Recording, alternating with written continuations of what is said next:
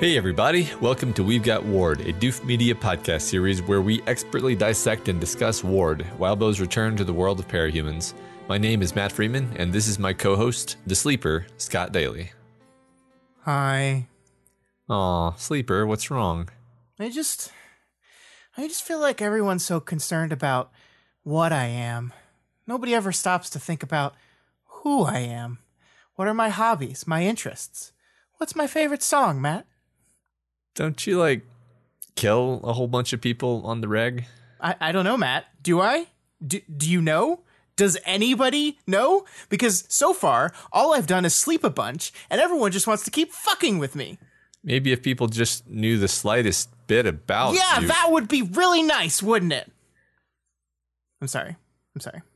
This is the weekly podcast where Matt and I eagerly dive into Wildbow's world of hollow French toast, precog pissing contests, and alien based death powers as we analyze and interpret this ongoing web serial. This week, we begin Arc 16 From Within with chapters 16.1 and 16.2. In the wake of the teacher raid, a sick Victoria tries to mourn and take care of her team at the same time. This involves spending a lot of time with Kenzie and tacitly approving some shard dimension shenanigans. Also, Rain makes a friend, Tristan and Kenzie have some relationship issues, and Dinah shows up to tell us everything we thought about Contessa is actually wrong. Fuck. Matt, what'd you think of these two chapters?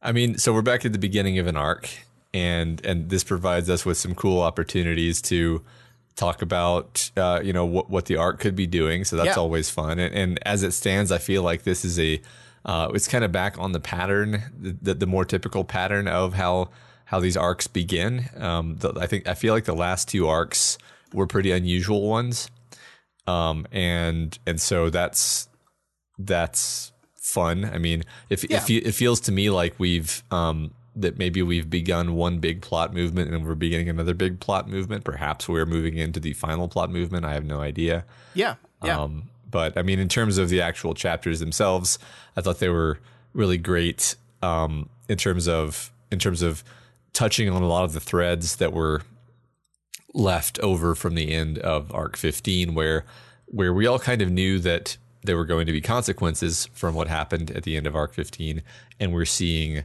pretty much all of the consequ- uh, consequences you would expect to see play out in in a dramatic and interesting way Yeah, I agree. I agree with all that a lot. Um, do you want to speculate on what "from within" means here uh, after two two chapters into our arc? Uh, I mean, so the the ob- the most obvious kind of play on words aspect is that it's light from within, that it's something inside them, and we have this idea of the shard camera that shows, you know, basically it shows Tristan, which is inside Byron, or, Yeah. or vice versa. Um, they're they're going to be presumably looking inside themselves to find the shards. I mean, that's kind of what they tacitly agree to at the end of the second chapter. Yeah, Um, that would be my my primary guess. It's always like nine different things, but that would be the the kind of the most obvious and most like textually superficial uh, things that that I think it's going to be. yeah, I agree. And and my initial like split second gut reaction when I heard the title was to go negative with it. You know, um, like it just it's just kind of an ominous title. Um, but yeah, of course, you you then immediately make that the the the light theme, and that is that is showing some strength, right? The light coming from within. But also, we've talked about how light, how traditionally like light and and those kind of things that we would think as, good and and truth and justice and those type of things. Uh, this book can kind of turn on its head sometimes. So Yeah, yeah, I mean, we, we don't know, but I agree. It's it's very interesting. I I, I want to go to the positive. I think the the more I think about it, the more I want to be positive. The less I I automatically am negative. But uh, I'm excited to see what this arc has, has in store for us. I think you're exactly right. We should keep in mind that light uh, does not have uh, exclusively or even mostly positive connotations. Yes, very true, very true. Cool. All right. So Scott, I think you had an announcement before we start. yeah, I, I launched a new podcast today. Um, the today, as in the day we're recording this, not the day you're listening to it. It's called What You Say. It's a podcast uh, where my wife and I uh, watch the television show, the teen drama from the year 2003, The OC. We're watching every single one of the episodes of that show and talking about it. I honestly don't know how much like cross pollination there's going to be between the people that like uh, Parahumans novels and the people that watch The OC. But if there's like three of you out there, uh, you should check out that show. I think it's it's funny. It's a lot of fun. If you've ever listened to my wife and I do a podcast. It's always kind of ridiculous. Um, so give it a shot. You can find that uh, on our website. So listen Yeah. to it. Or you can be one of the one of the people who listens without any understanding of what the OC is, as sort of a uh, Dadaist uh, exercise. Yeah, there definitely are those people, and you fascinate me. Um, so maybe we'll we need to interview some of those people. Yeah. Um, yeah, yeah, that should be a segment. Interview the people where you're like, why are you listening to this? What is wrong with you? but yeah, that's a great thing to do to your to your audience. Yeah. Excuse me, uh, people. That, why why why are you doing? Stop stop stop it. All right. Yes, please go check out mm, what you say. Is, is that is that what people type in? Mm, what yeah, you say? that is what people type in. Yeah, Okay, cool. And there will be links and so forth. there course. will be. Yes. All right, let's get into 16.1. All right. So the arc begins with Victoria waking up and immediately giving herself a giant paper cut. Uh, she's horribly sick and has been sick for five days. And we begin the arc with her rumination on how she's spent these last five days since the end of the last arc. Um, basically, what she's done has been to let herself recover while seeing to one priority each day. Yeah, and I, you know, one of the things we've talked about before is how Wildbow kind of stays true to reality with a lot of like the physical maladies that their characters that his characters go through. Um, and I think that's something that you don't see in books that often. Sometimes I definitely think like books like to focus on like mental things like characters go through mental trauma and mental issues and and we usually see how they handle those things but just like the physical wear and tear of life uh, books tend to skip over a lot and wildbow has never done that and he doesn't do it either here uh, victoria's been pushing herself super strong and and hard for a while now. And uh, she's not good. She got an infection and she got sick because of it. Um, and she handles that sickness in just like the quintessential Victoria way, right? It's like, okay, I'm sick. I'll let myself be sick for five days, if as if that's how it works. Um, and and I'm gonna relax, but in my parlance, relax means only do five super important things, uh, not try to do literally everything. Uh, which is Right. it's just that it's a perfect Victoria type of uh, rationalizing she does to herself. Right. I'm going to recuperate. On day one, I become a foster mother. yeah, that's recuperation. Yeah. Uh, wonderful. Yeah. So, you know, the text says nothing about this, but I, I was wondering, like, if is this connected to when she got the like sickness pulse from uh, the leper, or is this just like, um, I mean that it's, it's possible, right? But but but Yeah. are, are we just to assume like, no, she's just been running herself ragged. She's been trawling around this prison for the the previous arc. To, and um and just you're gonna get sick eventually if, if, Yeah, you're, I mean- if you're treating yourself that way. I mean, lack of sleep, uh, not great conditions, um, serious injuries that are not getting the chance to heal. Um, I'm sure. I'm sure that that one cape did not help the situation. I think it's really just a combination of everything. Yeah, yeah, and, and I mean, she's been basically uh, like accumulating injuries for the whole story. The I whole mean, story. Yeah. like like literally, like I, I think even her like bullet wound from 115 arcs ago is still like kind of giving her trouble. You know, Yeah. that doesn't even bear mentioning anymore, though. No, it doesn't. There's so many worse injuries, and and I mean, one of the things I like about this is that it, of course, these physical wounds and the sickness match her mental wounds. Right? She's grieving right now. She just lost someone very close to her, very important to her, um, a- and, she's got all this stuff. Um, she's she's got all this stuff like I mean her ripped off skin that's healing is a constant reminder of Amy um and and so like she's just not in a great place. Yeah, um but like one of the things I did notice here speaking of Amy is that she does mention Amy in this chapter but it is not like it is not in the way that she had been mentioning Amy in the past. Like Kenzie does something, and we'll get to it. Kenzie does something, and um, she s- recognizes and draws a line between that thing to Amy, and it doesn't cause her to spiral down into into terribleness. She just like, oh, that's concerning. So I think like one of the things we're seeing as she recovers and as she heals is that um, she's starting to kind of scab over on some of her very very fresh wounds for her from her interaction with Amy. Yeah, yeah, that's that's true. I mean, it's also possible. Like we know that helping people is one of these things that kind of recharges her, mm-hmm. and she's been recuperating, and she's also been taking care of Kenzie for all this time, basically, and perhaps that is is helping her, you know, internally, yeah. in order to grow. Yeah, and and uh, like one of the things we see is that she's still investigating stuff, though. Even her taking off, she's got piles of um, documents on her bed. And the two things that she's looking into right now is everything Dragon sent her about the agents. And then we get this weird moment, not weird, but this interesting moment where she has all this information on Professor Haywire, uh, this guy that is the, the first one to discover the existence of other dimensions. And he kind of went crazy. And we learn he's got like multiple personalities in different dimensions and stuff like that. Um, I, I, I was immediately kind of drawn to this as something we're bringing up in the story that feels like we're doing it intentionally um, that we're reminding the audience that this man exists and that he is part of everything i mean it could just be like a throwaway reference but it didn't feel like that to me i agree when i read it i was thinking like are we being primed to actually run into professor haywire or professor haywire's technology at some point yeah um and and and you're exactly right that uh just the way Wildbow does world building and, and the way Victoria is as just being a cape nerd, this could just be a throwaway bit of world building where sure, sure. I mean, it just makes the world feel real. But um, I wouldn't be surprised if we did. Um, I, I guess at this point, I might predict it more likely we're gonna like see his tech than him specifically, but it could really go sure. either way. Yeah. Sure. Yeah. Yeah.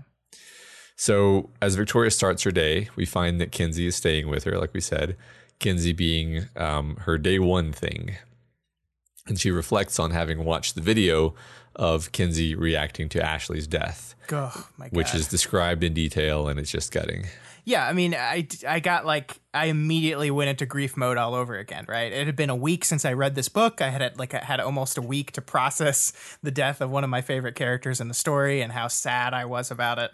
Um, and then I open up this book and immediately we're hit with this image of Kenzie like just losing it because of the death, and it just wrecks you. Yeah. Um, I, I love I love this scene generally so much. This like this early morning scene, like it's just we're seeing like Victoria is taking care of Kenzie the best way she can. She's indulging her a little bit. There's those half-eaten ice cream cones everywhere. She's falling on the couch, falling asleep on the couch, rolled up in a burrito. There's a lot of detail here about the food that's being made. Like this little, this wonderful, charming detail about um, how Victoria never thought of making challah bread into French toast and how good it actually is. Like all this kind of like this mundane detail that reminds you that like while these people are parahumans, they process grief and, and they mourn like any human does, right? Like they, they they process their emotions in the same way that that we do. And it's I I like this moment of kind of bringing bringing everything down to this this small intimate moment between two of our characters. Um, and it's it's powerful. I really like it. Yeah, yeah. There's almost nothing, you know, uh, parahuman about the beginning of this chapter. It's yeah. just, you know, it, the, in, in, a cinematic sense, it's all it's all just in this kind of homey environment, two people having breakfast together, very, very mundane tasks. Yeah. And um, and I um, think Kenzie's use of uh, tech to kind of take the TV screen and throw it out on the wall almost interjects in this very homey, mundane scene, right? Like yeah. um, no power is being used. I like the beat at the very beginning of this chapter opens that Victoria gets up and forces herself to, to not fly to get up to stand up she makes herself do it manually and so yeah it is this kind of not necessarily jarring, but like it this it's just like oh yeah, powers are a thing, and that's gonna be a whole issue, right? Like it just kind of like runs into the scene. Yeah, that's really interesting because if I had flight, I would literally never uh, get out of bed under my own sure. power. Sure, yeah. it would it would always be flying. Can we just talk about Tattletale hugging Kenzie as she sobs? Yeah. Just, I don't even have anything specific to say about that other than it's just a wonderful moment that is like so like it's a wonderful moment of of kindness that tells us so much about Tattletale. I I just love it. I love it so much. Yeah, I mean it's a wonderful storytelling touch because clearly we've been building this thing throughout the story of Tattletale having this uh, it, it seems it seems strange to call it a complicated relationship with Kenzie because they, I don't know, like they've barely talked really, but but I think I would it's say true. it's complicated. yeah. like, like I think it's complicated in the same way like Tattletale sees a lot of herself in Kenzie's problems and um you, you know is uniquely suited to see all the downsides of of who she is yeah. but also is is I don't know she she seems to have either come around or just kind of its uh, proximity has has activated her more nurturing instincts and Yeah, I mean, Um, I guess her her her lens like has opened up a little bit and let more people in it, right? Like like at the very beginning of the story, she was very focused on her people and her people only. And the the reason why she immediately didn't like Kenzie and didn't really want Kenzie around was because it, it, it represented a threat to Chicken Little, which is her like primary concern. yeah yeah And I think this shows um, some some you know cooling of that a little bit. Like Yeah. she's she's let down that guard a little bit, and Yeah. I mean she didn't have to hug her here. And and you could argue, I guess, if you wanted to, that this was just a a stopgap to make sure she doesn't go crazy and hurt and like do anything bad. But I don't think so. No, I- I- like I, yeah, I don't think so. This that doesn't sound like a, a move she would make. Like she, Sure. she's a very st- she's a standoffish, arm's length type of person. Like she's maybe I, I can only ever remember her hugging like Taylor like one, once or twice, yeah, yeah, and that's like her closest person. right. and and so it, it just it feels genuine and heartfelt, and it feels like she's you know the normally snarky and dismissive person is is is actually sympathizing with her loss here. Yeah, I mean- I mean, we have to remember hugging is a, a thing for Kenzie, right? Yeah. Um, and and what I like about it is in this moment, I'd never like. There's been times in the past when I've seen people hug Kenzie, and I'm I'm like torn between, oh, good, she really needed that, and uh, oh no, this is bad. And there was none of that in this moment. It's just like you know, even even with your rules, there are times when you just need someone to hug you, Yeah. right? Like so, and I and I think that that was this moment. Yeah, I kind of want to reference the the recent video game God of War here, but instead of instead of re- referencing it specifically, I'll just say it's always a really effective technique when you have a character who's very stoic and and not emotive and doesn't tell you what they're thinking, who then sort of suddenly displays a lot of heartfelt empathy. Um, it's it's like a it, it really it really is connects to you I think better than it would if it was a character who just sort of habitually was was good at expressing themselves. So what you're saying is Lisa looked at at Kenzie and said, "Boy, hug me." Yeah, I think that's exactly that's exactly what I'm going for there. yeah. Okay. Boy. Um so I kind of wish I had made this a formal prediction previously, but I do remember seeing a lot of comments over the last couple of weeks that were basically about things that were quote unquote missing from the climactic battles that we that we saw in the last few chapters. And I always just assumed that those things weren't missing, that we were just going to effectively see or hear about those scenes later in contexts that worked just as well or better. Um, and see what's happening here with Victoria recounting the video footage uh, is basically that.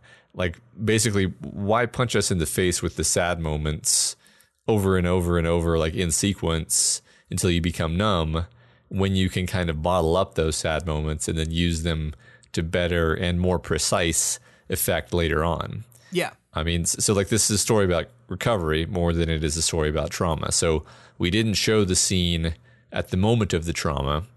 We're we're basically saving the scene about the tragic loss and repurposing it in context of a scene about grieving, where, where grieving is part of recovery. Yeah.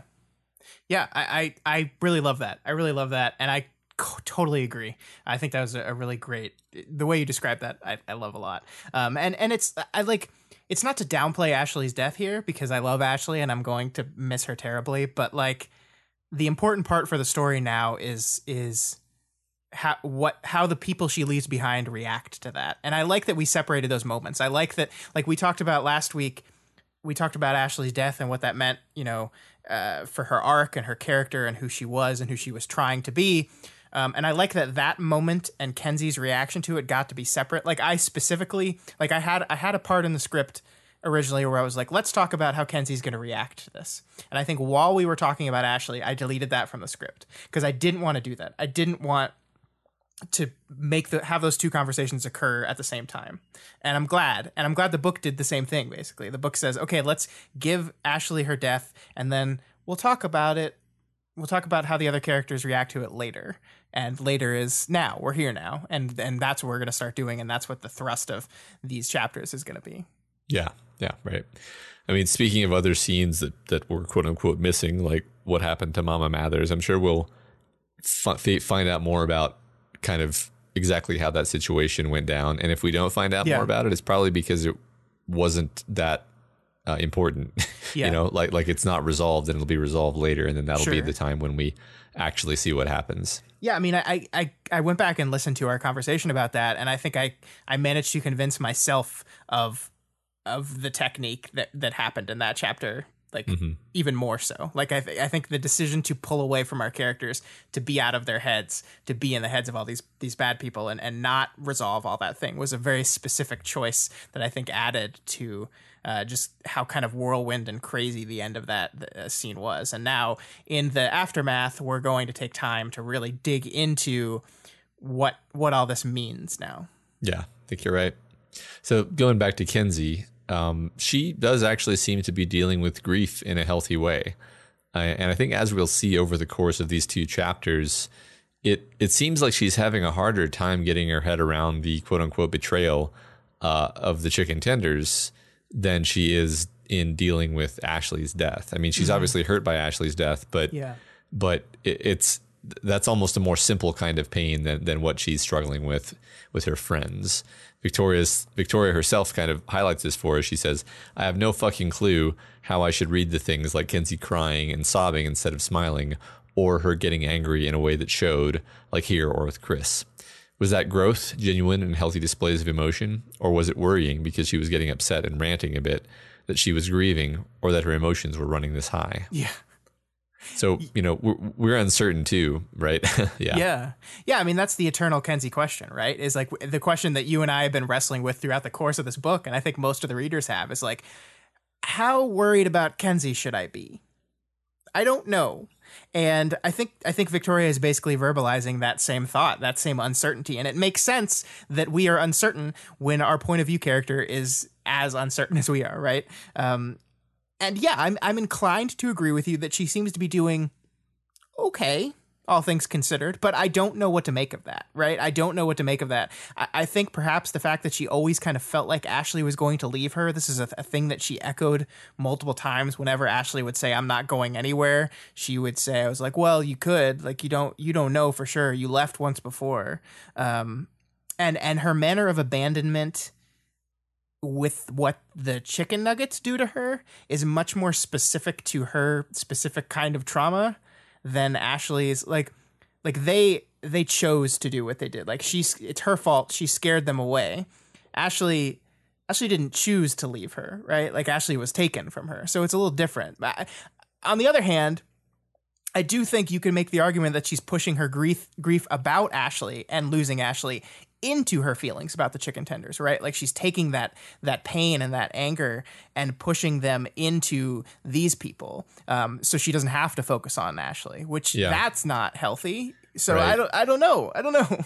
Yeah, and I mean, just and I kind of forgot about this until this moment, but the actual chronology is that um, she read all of the documents about what the ch- chicken tenders had said about her, and is and is completely reeling and and head fucked by that. And then in in that already highly highly disturbed mental state is when Ashley actually dies. Yeah, yeah. So um so that's that that's kind of that kind of makes that make sense a bit to, to me. Like it makes sense why those things would be a bit inextricable in her mind. Yeah. Like she, she's already feels like she's lost her friends, and then and then one of her one of her best friends dies. Yeah. While she's already in that state. Um, sucks. It really does suck. It's awful. Yeah. I feel so bad for Kenzie. Yeah. Um, and and yeah, I mean, like like eternally worried about her. Yeah. Um, even even even in these moments where I see something good uh, w- uh, that we're gonna get to in a bit. Um, right now, actually, I still I still worry. Yeah, yeah. So yeah, we see that Kenzie did actually try to make a hologram of Ashley, but she gave up on it because it wasn't quite right. Uh, unfortunately, this is exactly part of Kenzie's old pattern of trying to kind of keep people around, Yeah. uh, either with chatbots or holographic memory recreations or what have you. Um, but I guess the fact that she abandoned it is good. I guess. I guess. Yeah, I mean Victoria, like we said earlier, Victoria connects this uh, this thing of hers, this didn't get it quite right. She draws a line directly to Amy, um, and what Amy did to her. So, uh, because of that connection that our point of view character makes, uh, this conversation doesn't leave a good taste in your mouth, right? Yeah. But uh, but that could be more about Victoria's ongoing issues than it is about Kenzie specifically, right? I believe Kenzie here when she says she's not going to work on it anymore. She's going to stick to old projects. Um, and I think that's just because I don't think Kenzie lies very often. Like I don't think she tells outright lies. She does lies of omission. She's secretive. She hides things from people, but I don't think she outright says says something and then the opposite of what she says is true. Yeah. So Right. I believe her here. I So that her. that is good. I mean, honestly, I think that my maybe this is overly simplistic, but my take about what's going on with her right now is is that she actually has made a lot of real progress, Sure. but because she's just been completely you know devastated by this series of losses. And these losses at least, some of them stem from her perception you know basically the perception that that her friends don't think she's made any progress. She doesn't think she's made any progress. And now she's really down on herself and thinks that she's worthless and unlovable. And really the problem is that her friends are uh, preteens Yeah, and like I, I think my favorite line in the next chapter is "Cool people can be wrong Mm-hmm. and do messed up stuff still." Like like that, that, especially when they're young and still tr- struggling to figure themselves out. yeah Um, yeah and- I, yeah yeah, I love it. I think that's yeah, that's a good point. We can return to that line of thought when we get to the next chapter where they're talking about that. Yeah, yeah, So for now, they they fly over the city, heading to visit Byron, and we get uh, caught up on the state of the city here. We see the megalopolis is being evacuated again, and people aren't too happy about it. Um, I mean, understandably, right? Like this whole story has been just this crushing, grinding, uh, soul harrowing ordeal for the people of the city, and now they're having to evacuate. So yeah. it's extremely demoralizing. I love that Victoria says we didn't even name it. We never Yeah. even gave it a name. Was it was it just because we knew we knew this was going to be the end that we were going to end up leaving it, having to abandon it? Yeah, that's it's really rough. Right. I Um, mean, I want to yeah. I want to talk about the flying though, because I, I do like this as like a very you know subtextual callback to very early in the story, right? Where Victoria, um, you know, went to the hospital and helped kids out by giving them just that she'd fly them around and make them feel better, right? And that's how Victoria gathers strength when she's down. Is she helps people out. Specifically, she does this this flying thing for kids, and that's what she knows. That's how she gathers strength. And so it's this really great little moment that calls back to that when she's like, "I I am suffering. This kid's suffering. This is what I can do, so I'm going to do it. I like it." Yeah. Yeah. It's it's beautiful. I agree. Yeah. But yeah, the city we're it's rough. It's the middle of winter and we're having to evacuate, right? Yeah. Um, I, I think there was one thing that I really like connected here, and you pulled you pulled a quote from Glowworm in the Discord. Um, you were talking about something completely different, but you pulled this one quote, and and it actually like I think ties into exactly what's happening here, right? The, it ties into the anger a little bit here. Um, so it's someone talking to, as it turns out, is Victoria on the message boards that say, "I agree for the most part, point at, but it's more complicated than that. I got to side with Bodhi. We made a covenant with the Capes. We put up with a lot. In exchange, they were supposed to protect us. It's pretty clear they didn't. Maybe it was impossible. That's fine, but let's not ignore the fact that they broke their end of the contract." And then he goes on to say, um, "Less communication, no oversight is what's happening now." And this was a, a bit ago, but it's the same thing here, right? The Capes once again have failed to protect them, quote unquote. Um, they're evacuating again. They're not telling them why. They they can't like really explain why they're doing it. It's just like something bad's gonna happen. You got to get out of here. Um, the oversight is by completely by Capes. Like there's no. Yeah. It's it's the same. It's the same kind of thing people were complaining about. Only now it's winter, and you're being told you got to leave your your home. Yeah, I mean, it, th- there was a lot of great language in, in that chapter in particular. People were accusing the Capes of being aloof, Yeah. not giving information. The same exact thing is happening here. Um, and and yeah, like so many of the plot lines of this story have revolved around like, yeah, you know, uh, these people have worked really hard to build their own homes in exchange for some ownership rights of those homes, and now they don't want to leave the the area. Or, or or like yeah we're negotiating for supplies from these guys to build stuff here and, and to have food and it's like yeah all of the resources that you have scrounged for two years Yeah. to to build a, a survivable habitat in this area you're gonna have to leave all that now Yep. and start over again with nothing again um, and I mean, if anything, I, I expect like just a complete societal meltdown at this point. Like, Yeah. f- forget the forget the villains. I, I expect people to like the people to just fucking go Mad Max by oh, yeah. themselves, right? Oh yeah, it's very hard to convince people at this point that like, no, we're doing this. We have your best interest at heart, even if it's true, and it is true. But yeah, I mean, you can understand why these people are frustrated. And and I think the thing that I like about this is the book does not leave this as this very high level, broad concept. Um, we kind of shrink down and and take this this idea of evacuation into our main characters and the things they're going through, right? Because Victoria ha- is going to have to evacuate her home too, and we get this moment where Kenzie's like, "Can we bring stuff with us? Because there's a bunch of Ashley stuff that I want to bring."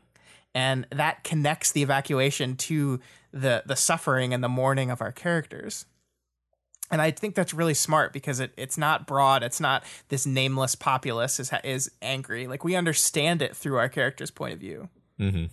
Yeah, yeah, it, it anchors it right. I mean, the story is, is covering so many different ideas that it actually is important that if you want to f- actually feel that, then you need to connect it to our actual characters in some Yeah. way. And the thing that I really like about this is like Kenzie like looks down and sees and all these people and she's like they're so angry. Like why don't they just like prepare instead of being angry? And Victoria in this moment is like, "Nah, I get it." Like she's totally understanding of what these people are going through. Um and I think that's really interesting because she's at times been frustrated with the non capes and how they're reacting to certain things and how they're making things harder and more complicated for people who are just trying to help them. But in this moment, she's like, nah, I get this. Like, the, the like I totally understand. These people just want uh they they just want one one place where there won't be a world-ending threat every few years. Um Yeah. and like I, I I think that's really fascinating. I really like I really like seeing Victoria like get get into a point where it's like I get it. I get it. I know why. I know exactly why they're so angry with us. That's true because even in that glowworm chapter, she was basically reacting with defensiveness and frustration. Yeah. Um, I mean, I think there's always been some level of understanding, but yeah, at, at this point, she doesn't even have a hint of that defensiveness anymore. She's just like, yeah, this really sucks.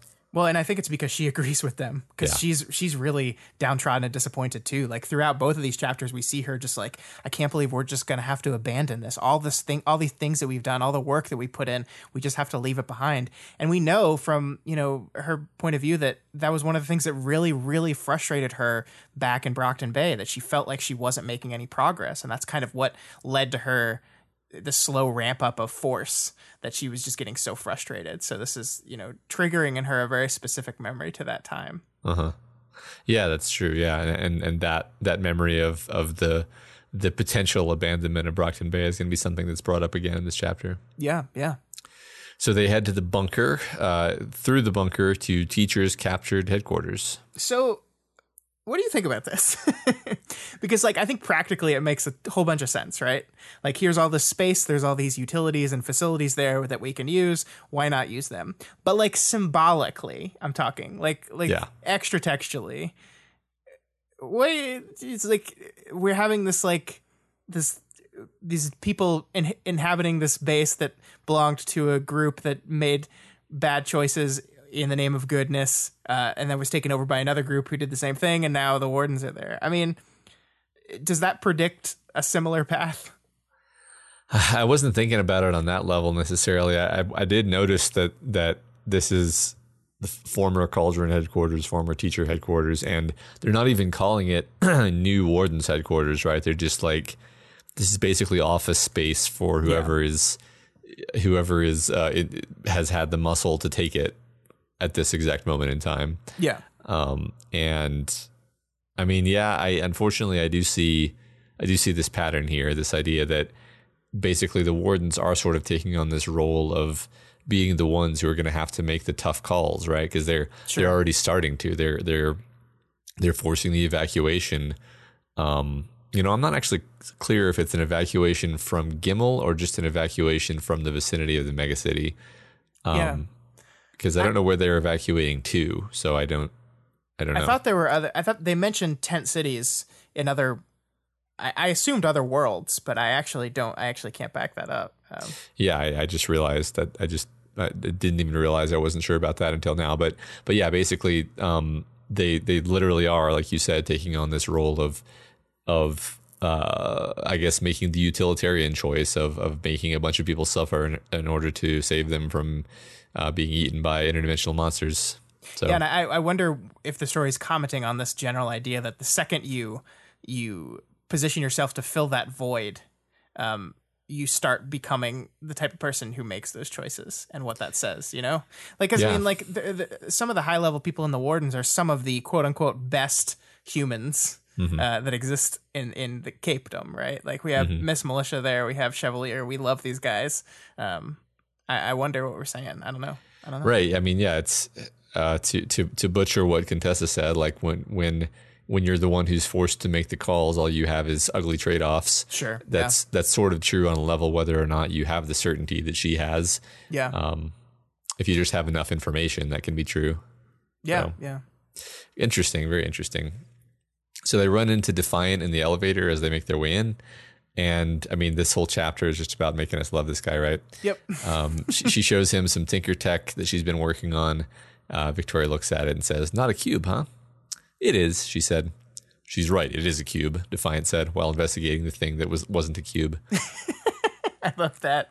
Yeah. Fucking tinkers, man. It's awesome. Um, yeah, I, I I really love this moment. I mean, uh, we're gonna talk about this whole elevator conversation for a bit, but like I, I- this this moment specifically shows to me that Defiant and and also Dragon can be a person and can can fulfill a role in Kenzie's life that Victoria cannot, right? Like they they have they have specific knowledge and specific awareness of Kenzie and part of Kenzie's life that Victoria just cannot understand, and, and understandably so. And so, like, I, I love this as uh, like this ongoing kind of implication that Dragon and Defiant could maybe be the exact kind of family she could really use. Um, people that understand her on her tinkering level. Uh, we'll see through Defiant a person that understands her on the, her past mistakes and that level as well. Um, it's really interesting, and I like it a lot. Yeah. And, and her proclivity for making AIs will be very handy in, in a relationship with. Um, They're not Dragon. AIs, Matt. The text told uh, Yeah. Victoria that, and therefore us. we didn't we didn't call that out, but that was that was great. This is Um, a great indication of the author talking to his audience. Yeah, I mean, but it's, I mean, it, while it was a bit funny on that level, it's also quite credible that Kenzie would be like, "Stop hassling me about that. Yeah. I'm, I'm embarrassed about it already." I just made a chatbot. Yeah, No one, no one thinks smart chat is an AI. yet. um, uh, so is it weird that I'm much more on Kenzie's side in terms of worrying that the multidimensional space monster is going to reach through the glass uh, if if he tries to take a picture? Because Defiant just dismisses this as a concern. Yeah, I, I, I don't know. I mean, Defiant has kind of earned our trust, right? So, like, if he says it's fine, I kind of think it might be fine. Um, but I, I, I do agree with you that like there could. I mean, like, I think what we're doing here is we're setting up this long game of the the type of exploration that Breakthrough is going to be doing could uh, blow up in their faces in very very bad ways. Yeah. Um, so I, I think it's okay to feel that way. Uh, Yeah. I guess the only like the counter argument that springs to mind is that the shards are so like single minded and kind of like, you know, Valkyrie has said, like they kind of become the masks they wear. Like it, it might not even occur to them that that they I, I don't know how to phrase it exactly. Like that they could Um, take advantage of this thing. yeah, like they they they tend to they seem to think so much in terms of their actual powers that like they don't act like interdimensional shards anymore. They act like the power. Yeah. Um, yeah. So I don't know. That is just interesting to think about. yeah. And then Defiant goes on to say that he considers Kenzie a friend. Yeah, and to loop back to what you were talking about earlier, she pushes back on this really hard, right? She's like, "You don't want to be my friend. You don't want to be my teammate. If you knew the things I do, I did, you wouldn't want anything to do with me. I wreck everything." It's it's her grief and her doubt and all this stuff showing up here. And I love that Defiant in this moment refuses to back down on this point. He's like, I've seen your record. I know exactly what you've done. I still would want to be your teammate. I still consider you a friend. Um, like I, he he identifies with her. He explains how the the mistakes he made and how the the difficulty having friends he had. And I, I just it's it's really wonderful. Yeah, yeah, it's it's very heartwarming. Um, mm-hmm. You know, like it's a very it's a, the beginning of this chapter is extremely Kenzie heavy, and actually overall this this whole arc so far is is, is very Kenzie heavy. Um, yeah, just pointing that out. I mean, it's it's kind of obvious, but it's becoming even more obvious as we as we go through this. Sure. Yeah. Um, so the conversation with Defiant actually jumps across a lot of topics and serves as quite a good info dump. Uh, I was very surprised during my note taking, like to to find out how long it is. Like the first time I read it, I just devoured it, and it it didn't feel long at all. But when I went back through it, I was like, oh wow, this is this is a nice kind of um, you know, good, good, long, solid conversation full of information that we didn't know, and uh, and we didn't even know that we desperately needed it. Yeah, I mean, there's some there's some exposition backfilling here where Defiant explains where the hell Dragon was during the entire teacher raid, yeah. Uh, and therefore where he was as well.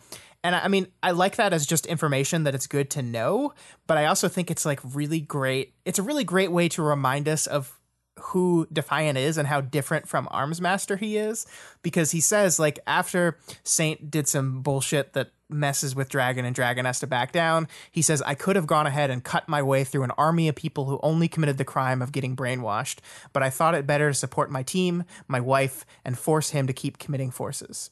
And that is like such, such a fundamental change. I mean, we knew this already, right? We knew that Defiant is fundamentally a, a almost completely different person than Armsmaster was at the beginning of Worm.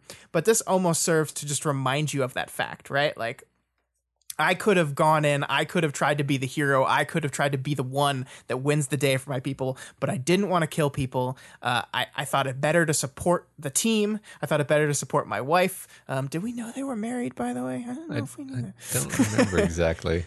I I think it's it's it's wonderful. Like I and and I think we are doing an important thing here, right? You you hinted towards it earlier. We are going out of our way throughout this chapter to paint Defiant in this light of this guy's a really good dude. He's he's so much better. He's great. Remember how great he is, and then we're going to kind of attack that uh, with Victoria's decision at the end of the chapter. Yeah. So we finally make it to the other team members. Vista and Rain are hanging out with Byron as he heals, and Tristan is apparently giving Byron extra time to heal. Mm-hmm. Eventually, we'll learn that their typical pattern is a bit messed up now because Byron is sufficiently injured that he's not necessarily aware and, and conscious when he's phased out, meaning that Tristan doesn't have anybody looking over his shoulder, which is kind of freaks him out when we when we do talk to him in a minute. Mm-hmm. Uh, Kenzie then uses her not a cube to finally let Tristan have at least some ability to act within the phantom dimension. Yeah, I mean that's really that's really great. He can't speak yet, but uh, we're getting there. We're close, right? Um, yeah. Yeah, I mean, we've been we've I don't remember when this was first mentioned, the possibility of her working on the Capricorn cam, um, but it's we've been waiting for it for for a long time. Yeah, and then we get I think the most important line in the chapter to me uh, with this this Tristan Byron relationship is where Tristan says that makes the first time in years he's not looking over my shoulder. Tristan said, sounding odd or stunned or horrified, if not all three. Maybe that's a good thing, Vista says maybe tristan says. And uh, oh my god the the implications of this are huge because there's like i feel like there's there's uh, specifically textually there's three different emotions going on in tristan at the same time. But the richness of each of them is so fascinating to me because on one level you know he feels relief right? Like there's got to be some relief there. And then there's got to be some guilt about feeling relieved there. But then also you, you get the feeling that they've been this way for a while that he's so used to him being there that the absence of this person uh, really affects him. And all these things are kind of like contradictory emotions but they're all there and i just love it. I love the idea of that. Yeah the idea that he'd be horrified is interesting because like you you would you would kind of knee jerk expect that he'd be thrilled at the idea of, of not having byron over his shoulder but it's one of those things where i suspect that after doing it for so long, you get used to yeah. and even come to incorporate into your thinking this idea that somebody else is kind of spotting you. Yeah. Um, it, yeah, it's just, it's really interesting the, the, the, complexity of the reaction. especially from Tristan as a person we'll see in the next chapter is a guy that is still working on trusting himself like is is like kind of terrified he'll fall back into the, the same pattern that led to what he did to Byron um and and so trusting himself is a serious issue he has so now yeah he doesn't have that that guy looking over his shoulder making sure that he's behaving the way he should be um and yeah, I, I, it's it's it's so complicated. It's so rich. I I feel so bad for both of the brothers, especially Byron right now. I can't imagine. Like, I mean, he's mostly unconscious, so I guess it's not as like existentially horrifying for him. But just like we do learn later that he's had brain trauma, and I, like it's just it's it's awful in the best narrative ways, you know. Right. Yeah. Let's talk for a bit about Byron having brain trauma. Sure. Because First of all, we had another character recently who was described uh, as having brain trauma. I guess not that recently, but there was a character a while back who had brain trauma, and her her her, her whole personality changed, and mm-hmm. it was mm-hmm. actually someone that Vista knew. Um, so having Vista here is actually a bit of a uh, explicit connection to that. Yeah, yeah. Um, so so you know we, we talked about brain trauma and personality change, personality change, personality shift the liminality of personhood have been things that we've been talking about throughout the sure. story. There's also the idea that a shard is brain trauma. I mean, it's something that stabs you in the brain and changes things. Um, and of course, in a very real sense, all trauma is brain trauma because that's where the trauma happens. True. Very existential of you. um, yeah, I mean, I, I love this idea. I love the idea that, like, is his personality going to change? Like, the, the implications of that are really fascinating to me because yeah. we kind of we've kind of seen that while the Capricorn brothers are of course not great and they're never going to be perfect as long as they still have to exist in a world in which only one of them can exist at one time, they have been making progress and there's been there's been serious like good steps. Yeah. But Byron's personality changes. What does that mean? What does that mean for their equilibrium? How much does that throw it off? Um, I don't know. That the implications of that are are terrifying. Yeah, I don't want to think about that. It's upsetting. Yeah, I just want them to be happy. Plus, I mean, that's like you know, I, talking about personhood. Like, I don't like. Is that is he fundamentally not Byron anymore? I don't know. Like, right? Like, it's just like, yeah, brain trauma is the worst. Yeah, it is. Uh, so Defiant speaks up when they mention the possibility of using Kenzie's shard cam to influence the shards. Too dangerous, obviously, yes. Uh, Breakthrough tacitly agrees that they're um, uh, they're going to do it. yeah, yeah, and I mean, uh, the, basically, they're saying they're going to try to fuck around in Rain's dream room, right? Like, yeah, Rain specifically said when he saw the door that he sees it every night in his dream room, and it's like, oh, that's the way. That's the way into into Shard World or let's do it. And yeah, and Defiant is just like, no, that's that's fucking terrible idea. Don't do that. I don't even trust Dragon with that kind of power. Yeah. Um, and and again, I think this circles back to what we've been doing for the entire chapter is setting up Defiant as good guy, really helping out our characters, really cares about people, cares about Kenzie doing the right thing for her, really working at being better. And so we, when you establish this character as this guy, this kind of beacon of of goodness, and then you have this beacon of goodness tell your characters don't do the thing, and then the characters go, "Oh, we're going to do the thing though." Um, the result there is is a feeling of unease and ominousness, right? That that this is not a good direction our characters are heading in. Right. I mean, because honestly, you might just be kind of excited and psyched if you didn't have this very competent and knowledgeable yeah. voice there to be like, no, please, yeah. please don't. And it, it, it falls into it falls into one of the things that I love about Victoria as a character. I mean, like this is specifically, you know, tying into a lot of her personality traits, one of them being the scholar, the person that wants to know, right? And we'll see in the next chapter, she lines up one of the things she wants most of all is answers. And and so now we're seeing how this personality trait that is you know is a good thing to have being a being a studious scholarly person that wants to find things out and wants to discover things and what they mean and what they're for is a good thing. But i mean when you have characters in a story you want to build conflict around who they are. And so this is a way of taking that personality trait and maybe pushing it to a place where it gets bad it gets not not the way to react that that your your quest for answers is is so powerful that you push on in a place where maybe you shouldn't. Yeah, she's so excited to see if they can that uh, she's not going to stop and think if they should. Wow, perfect. To paraphrase uh, Ian Malcolm. I think everyone knew. I think everyone knew who you Just- were paraphrasing. You guys, know. uh, you guys seen that uh, that Jurassic Park? You Yeah, that? uh, you should check it out if you Yeah. haven't seen Jurassic it's a Park. little known, little known '90s film. Yeah, yeah, it's a it's an old it's an old movie. It's a vintage, vintage '90s film. Yeah. All right, let's move on into chapter sixteen point two. All right. We catch up with Breakthrough in a big multi-team meeting with the former uh, in in sorry in the former teachers HQ. We're still there, um, and yeah, we kind of already talked about this idea, but just this fact that this this same location has changed hands several times, and simultaneously the populace is being forced to evacuate their evacuation refuge. Yeah. Um, it's kind of this like people people are continually moving through spaces and and out of spaces, and um, I, I don't know what to make of it. It's just something that I kind of caught, caught, caught on to. Yeah, I mean, what what what your reference to it here did for me is kind of realize this this idea that we've talked about before that that Worm is a story that deals with cycles, right? I mean, textually, the the shard cycle, uh, subtextually, the, the trauma as a cyclical thing, right? And so now we thought at the end of Worm that we killed sci- uh, we killed the bad guys. Um, we won. We broke the cycle. Um, and now we're kind of seeing things kind of fall back into familiar patterns, right? Where, where the cyclical nature of, of of things seems to be happening again, and that's a cause of concern. I don't, It's really I don't- interesting.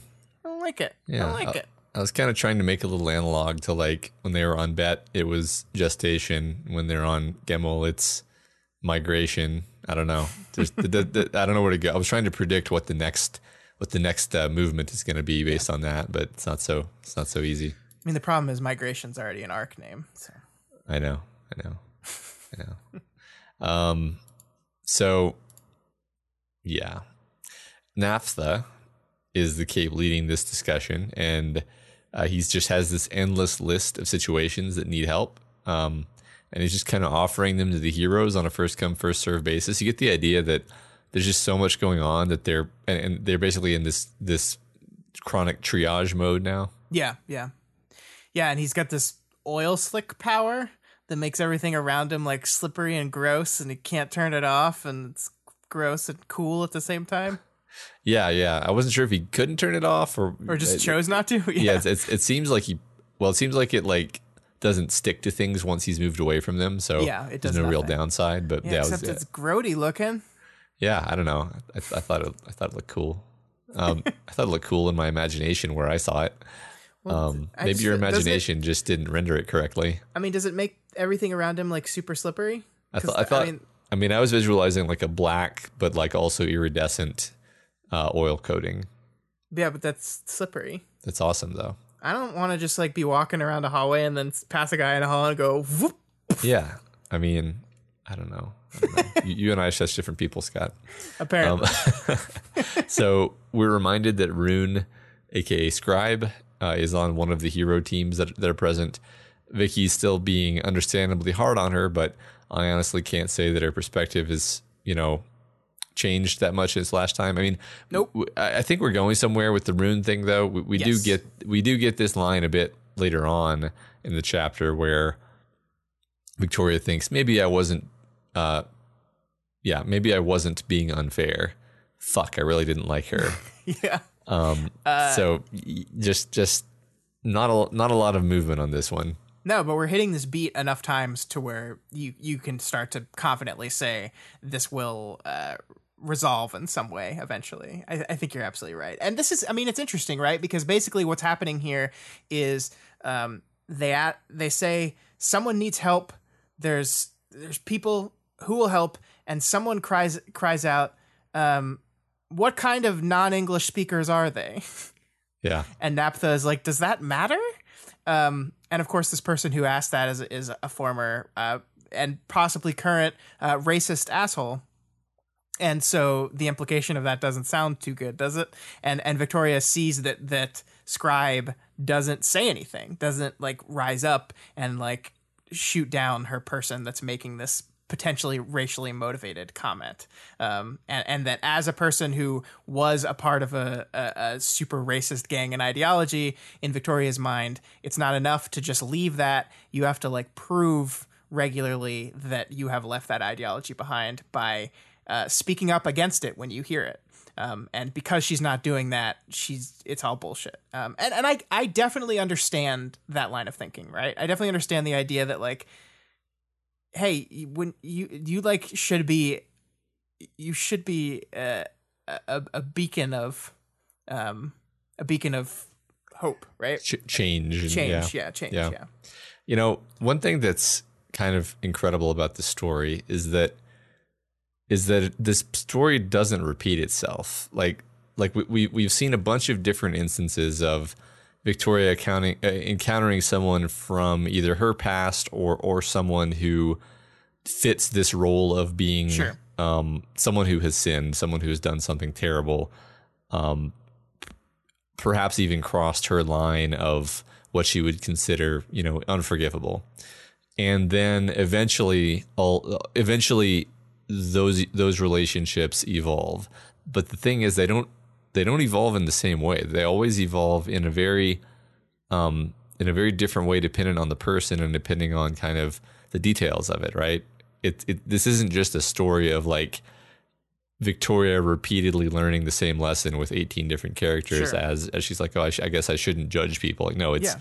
it's always it's always an interesting investigation into the ideas of forgiveness and guilt and, and recovery and the possibility of of redemption um, that that is fresh every time because it's always teaching you something new about human yeah. nature and that's that's awesome. Yeah, I mean, and you messaged me about this particular instance earlier today where you were just like, "Hey, uh, couldn't the guy just mean what language do they speak? Because if I don't speak that language, it's going to make helping them a lot harder."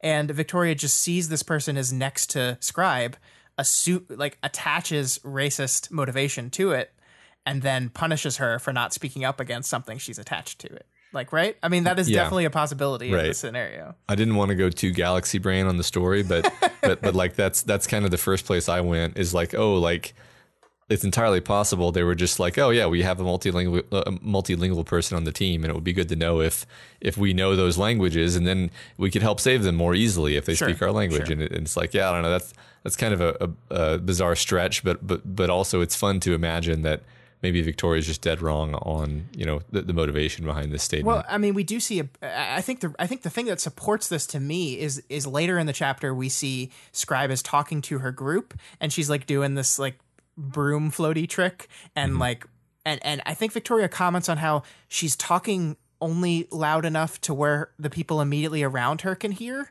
mm-hmm. and she gets mad at her because of that and she's like well i mean we're just talking to ourselves too but we're not being that quiet and i was like what? And yeah. she i mean even in that moment she like realizes she's being absurd right? Like she says she says oh maybe i am being too harsh on her and then like scribe looks at her and rolls her eyes and she's like nope not too harsh. Fuck her. Hate her. Yeah. um it, it is i think i think that read of the non-english speakers thing supports what i see in victoria as a little bit of presumption unre- unreasonableness when it comes to this character yeah, I mean it'll be really interesting. I, am I'm, I'm sure, like like we said, I'm sure it's going somewhere. Yeah, um, yeah. And and I suspect it's going in the direction of give people a chance, Victoria, um, but with a bunch yeah. more nuance than that. Yeah, I mean, well, like I, I'm, I agree, and I I would have been utterly confident in that read uh, before all the Amy stuff when I was like, surely these people aren't as bad as Victoria thinks they are, and then yeah, and then we get I, one person that really throws that into a whole thing. Yeah, I think the end of arc fifteen was our library of people who we I don't really care to ever see them be redeemed. Yeah, that's true. Um, so yeah. Um, I was talking about Amy, but yeah, right. Sure. Well, sure, but but but Amy Amy was just one example of of act, of an actual stable of of people who I I wouldn't care if they died in a fire. um, so well, there we go. Yeah. So to get back to the the conversation, is it your take also that Kenzie is like de facto back on breakthrough now? Because she seems to have effectively quit the chicken tenders without quite saying it. Yeah, I mean, kind of, sort of. Like, I don't think she ever really. I mean, she formally left Breakthrough, but I don't think she ever really left Breakthrough, right?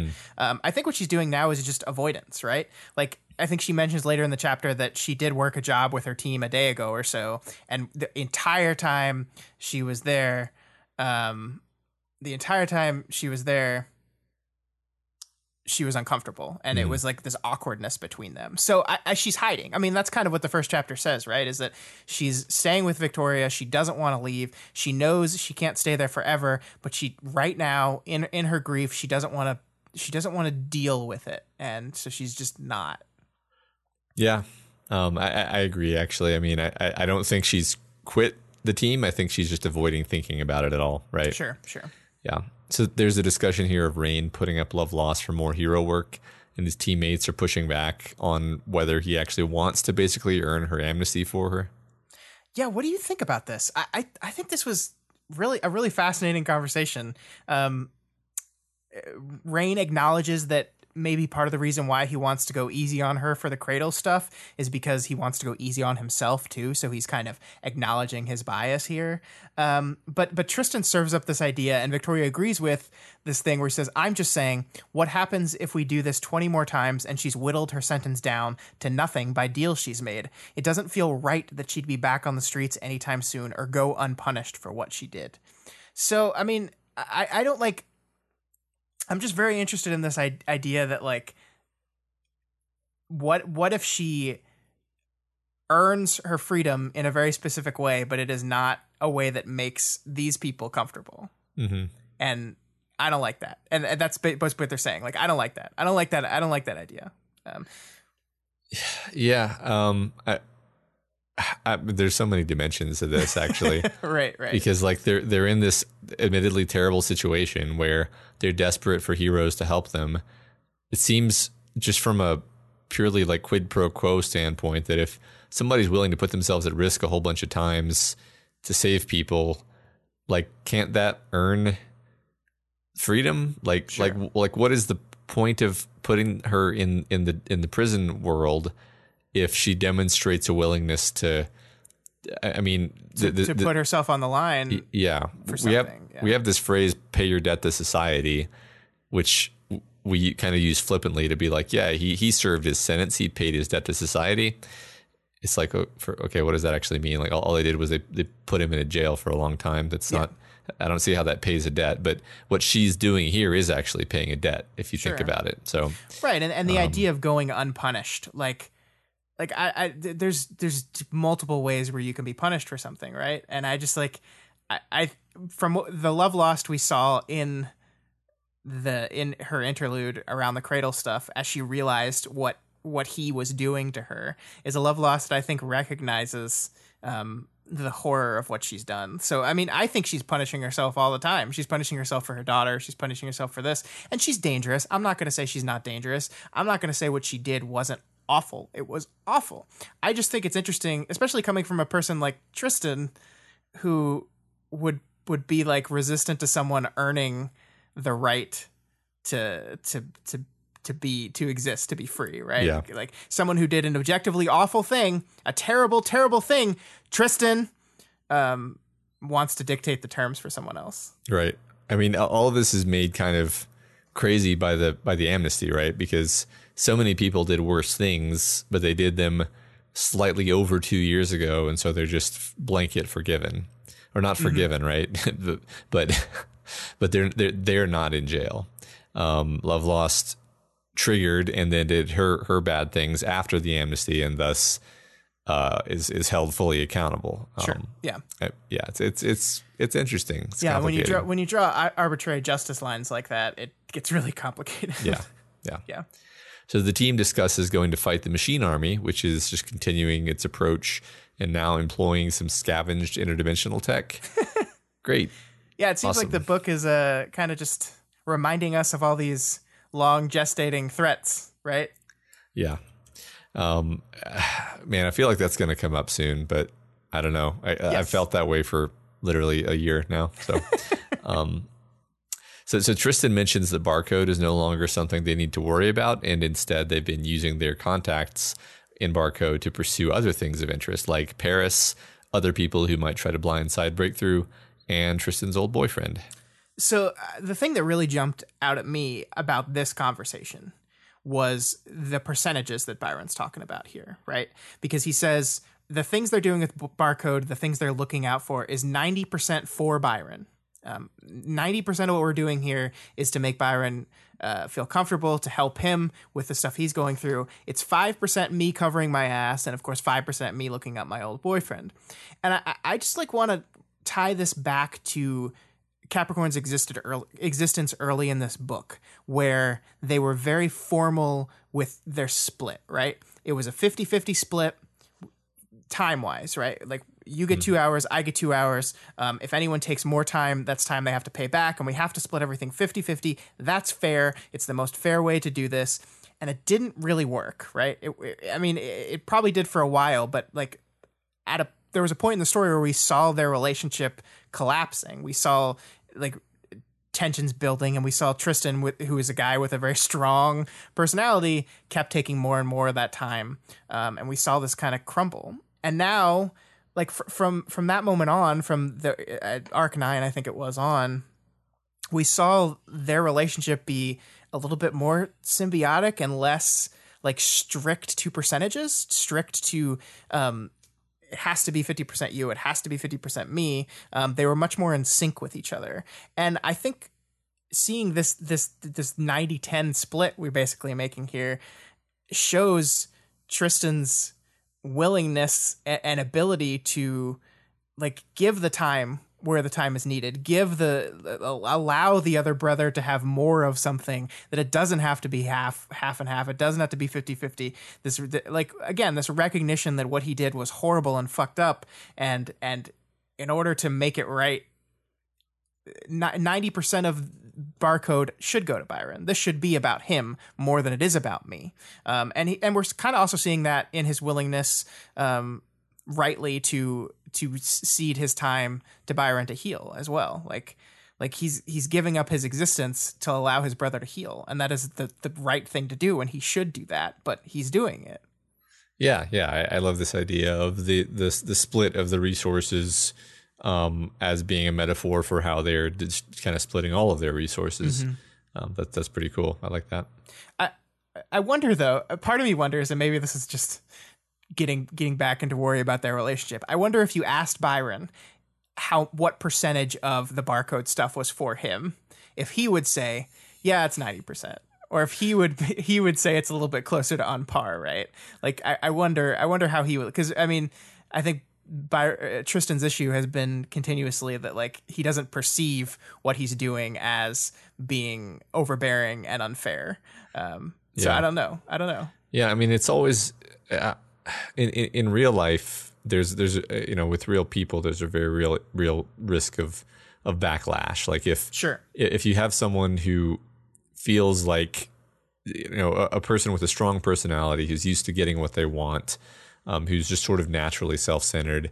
And then they feel really bad about something and they go for a while, putting a lot of energy into not being that way. There's, there's I think there's a very real risk that that just ends up in a big explosion where they they say, you know what, fuck this, I can't take this anymore. You're asking too much of me, and they, yeah. if anything, it ends up worse than it was in the first place because now they don't even have the inclination um, to to play fair anymore. Um, yeah, that's I, the worry, right? Especially yeah. especially since Tristan's existence when he's having to spend less and less time yeah, up front isn't synced anymore. So he like he's literally just in like existential horror dimension uh, where Byron's unconscious and he can't move and can't do anything and he just has to sit there for hours and hours.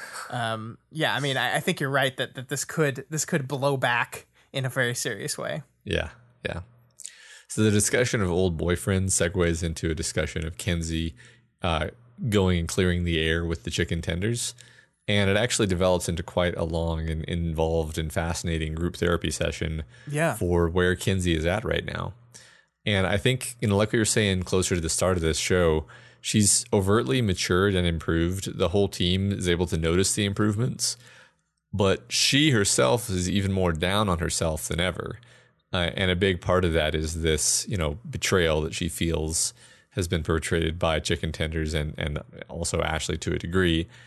Um, but the team is ultimately able to convince her to make the effort to reach out to them.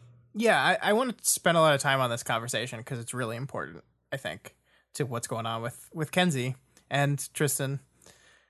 Like I, I I like that it starts with this really rather mature and smart advice to Tristan, like this idea of just call him. You're you're better off knowing than just living in this perpetual state of unknowing and assumption. Um, I mean, I think it's generally good advice, but it has it has a good advice with that Kenzie flair, right? Because she's the person that's obsessed with knowing and seeing thing. So her advice comes in this kind of package where, like, trust me, it's better off just knowing. Um, but but as we see that it's it, that's true with I think almost every human being. Giving the advice is easy. Uh, taking the advice for yourself is a lot harder.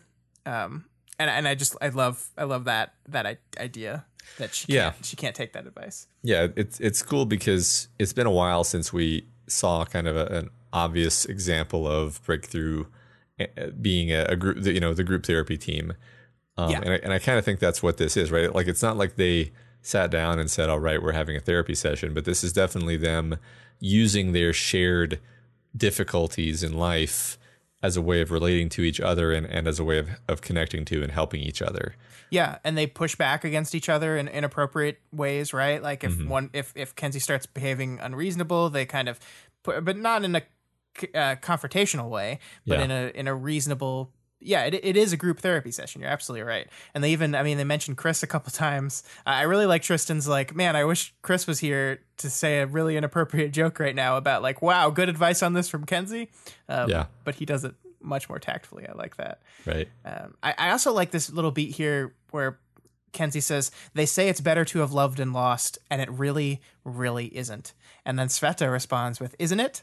And that's just a perfect little moment of characterization for Sveta, who's reeling from a breakup, right? And Yeah. I think that's kind of how she, like, we see a little bit later in the chapter, she talks about how she's still pissed off at Weld for being an idiot, but he's still like one of the best people she knows. And I think she's trying to create like this relationship was worth it, even though I lost it. Um, so there's like little bits of moments of characterization here. Yeah. Yeah, that's that's beautiful. I, I think I basically passed over that little line from Sveta, but it's perfectly, uh, you know, perfectly inserted there. Yeah. Yeah. Um, and I yeah. just, I literally just pulled a bunch of quotes from this conversation because I think they're just worth talking about. yeah, Um, so like there's the moment where Chris said I could meet Hitler and get along with him because he loved dogs, and I chatter at him about dogs and wave at him through the window while he turned on the gas. Chris said I didn't see the bad enough, so maybe it's the opposite, and I didn't even pay enough attention, which is one of those things that is not wrong, but is told in the worst Chrissy kind of way.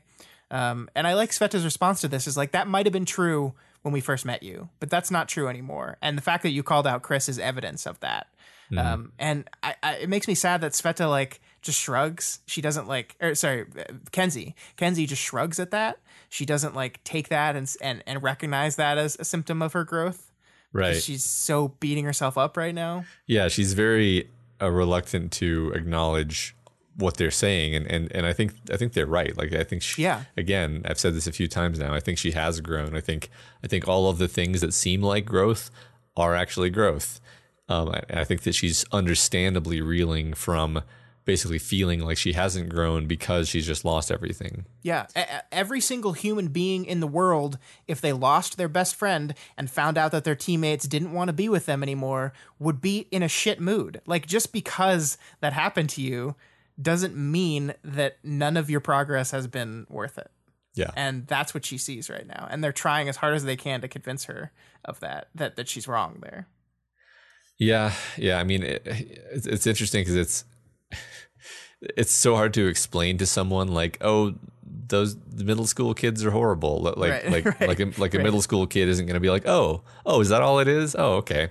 Like, no, they're going to take it extremely hard. So, Yeah, and and people people talk people talk differently when they don't think the person can hear them. And it like it's not good, right? It's not it's not like a good thing to do, but you can't always draw the worst possible conclusions because of what someone says in frustration about you when they don't think you can hear it.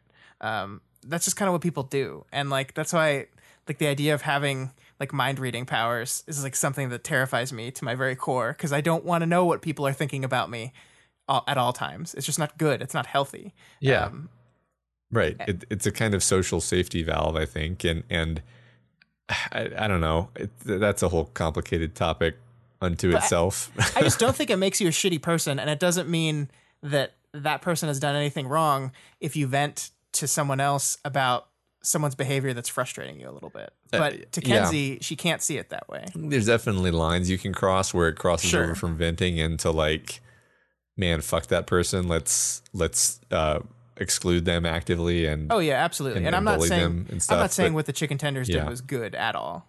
but but I, I I don't really see any evidence that what they did crosses the line into bullying. Like I think I think they were just very understandably kind of freaked out by Kenzie being Kenzie Yeah. and and needed to talk to somebody about it. Mm-hmm. You know, so like they, it seems reasonable.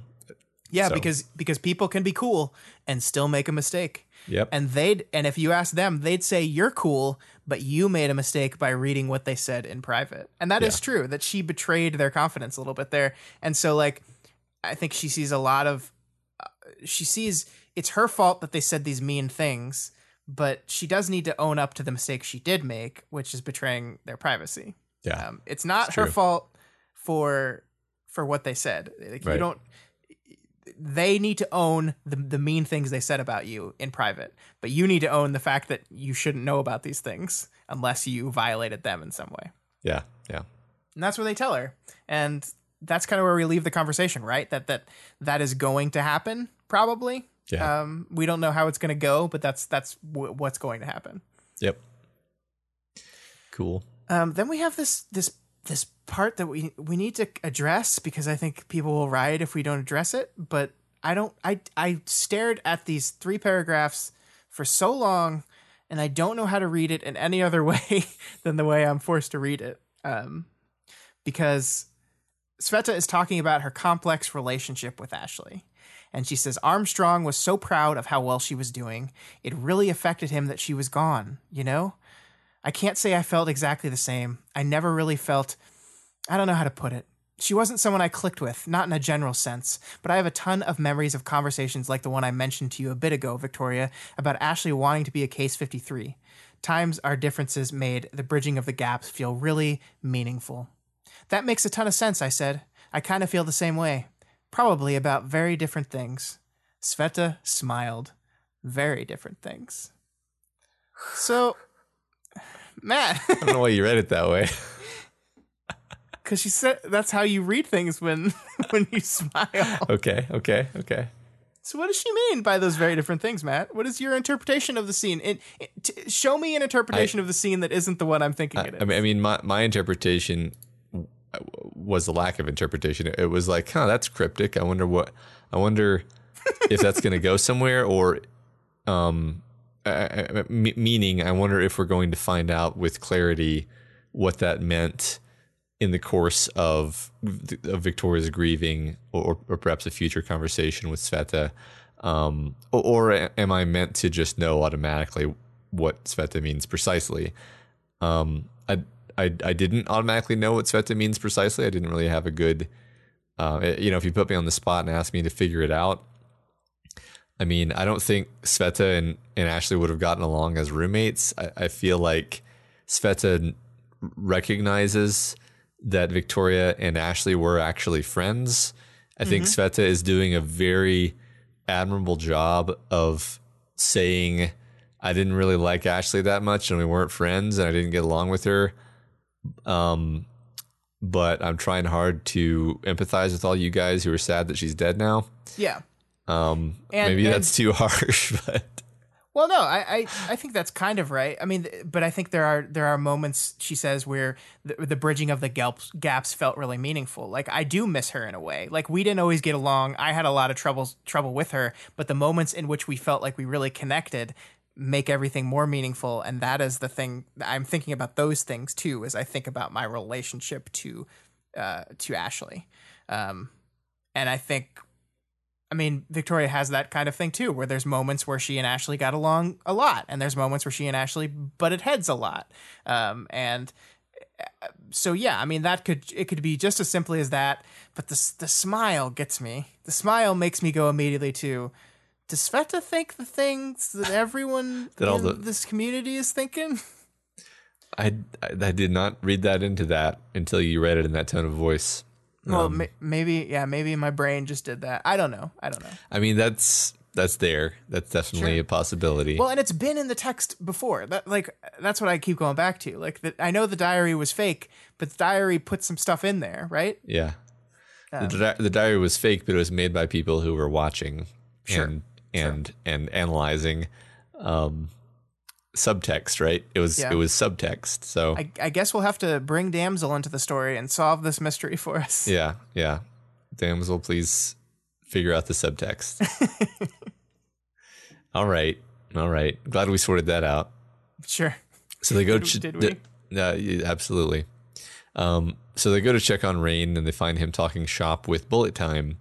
Rain seems to very much enjoy talking about manly stuff with a fellow Joe Rogan listener.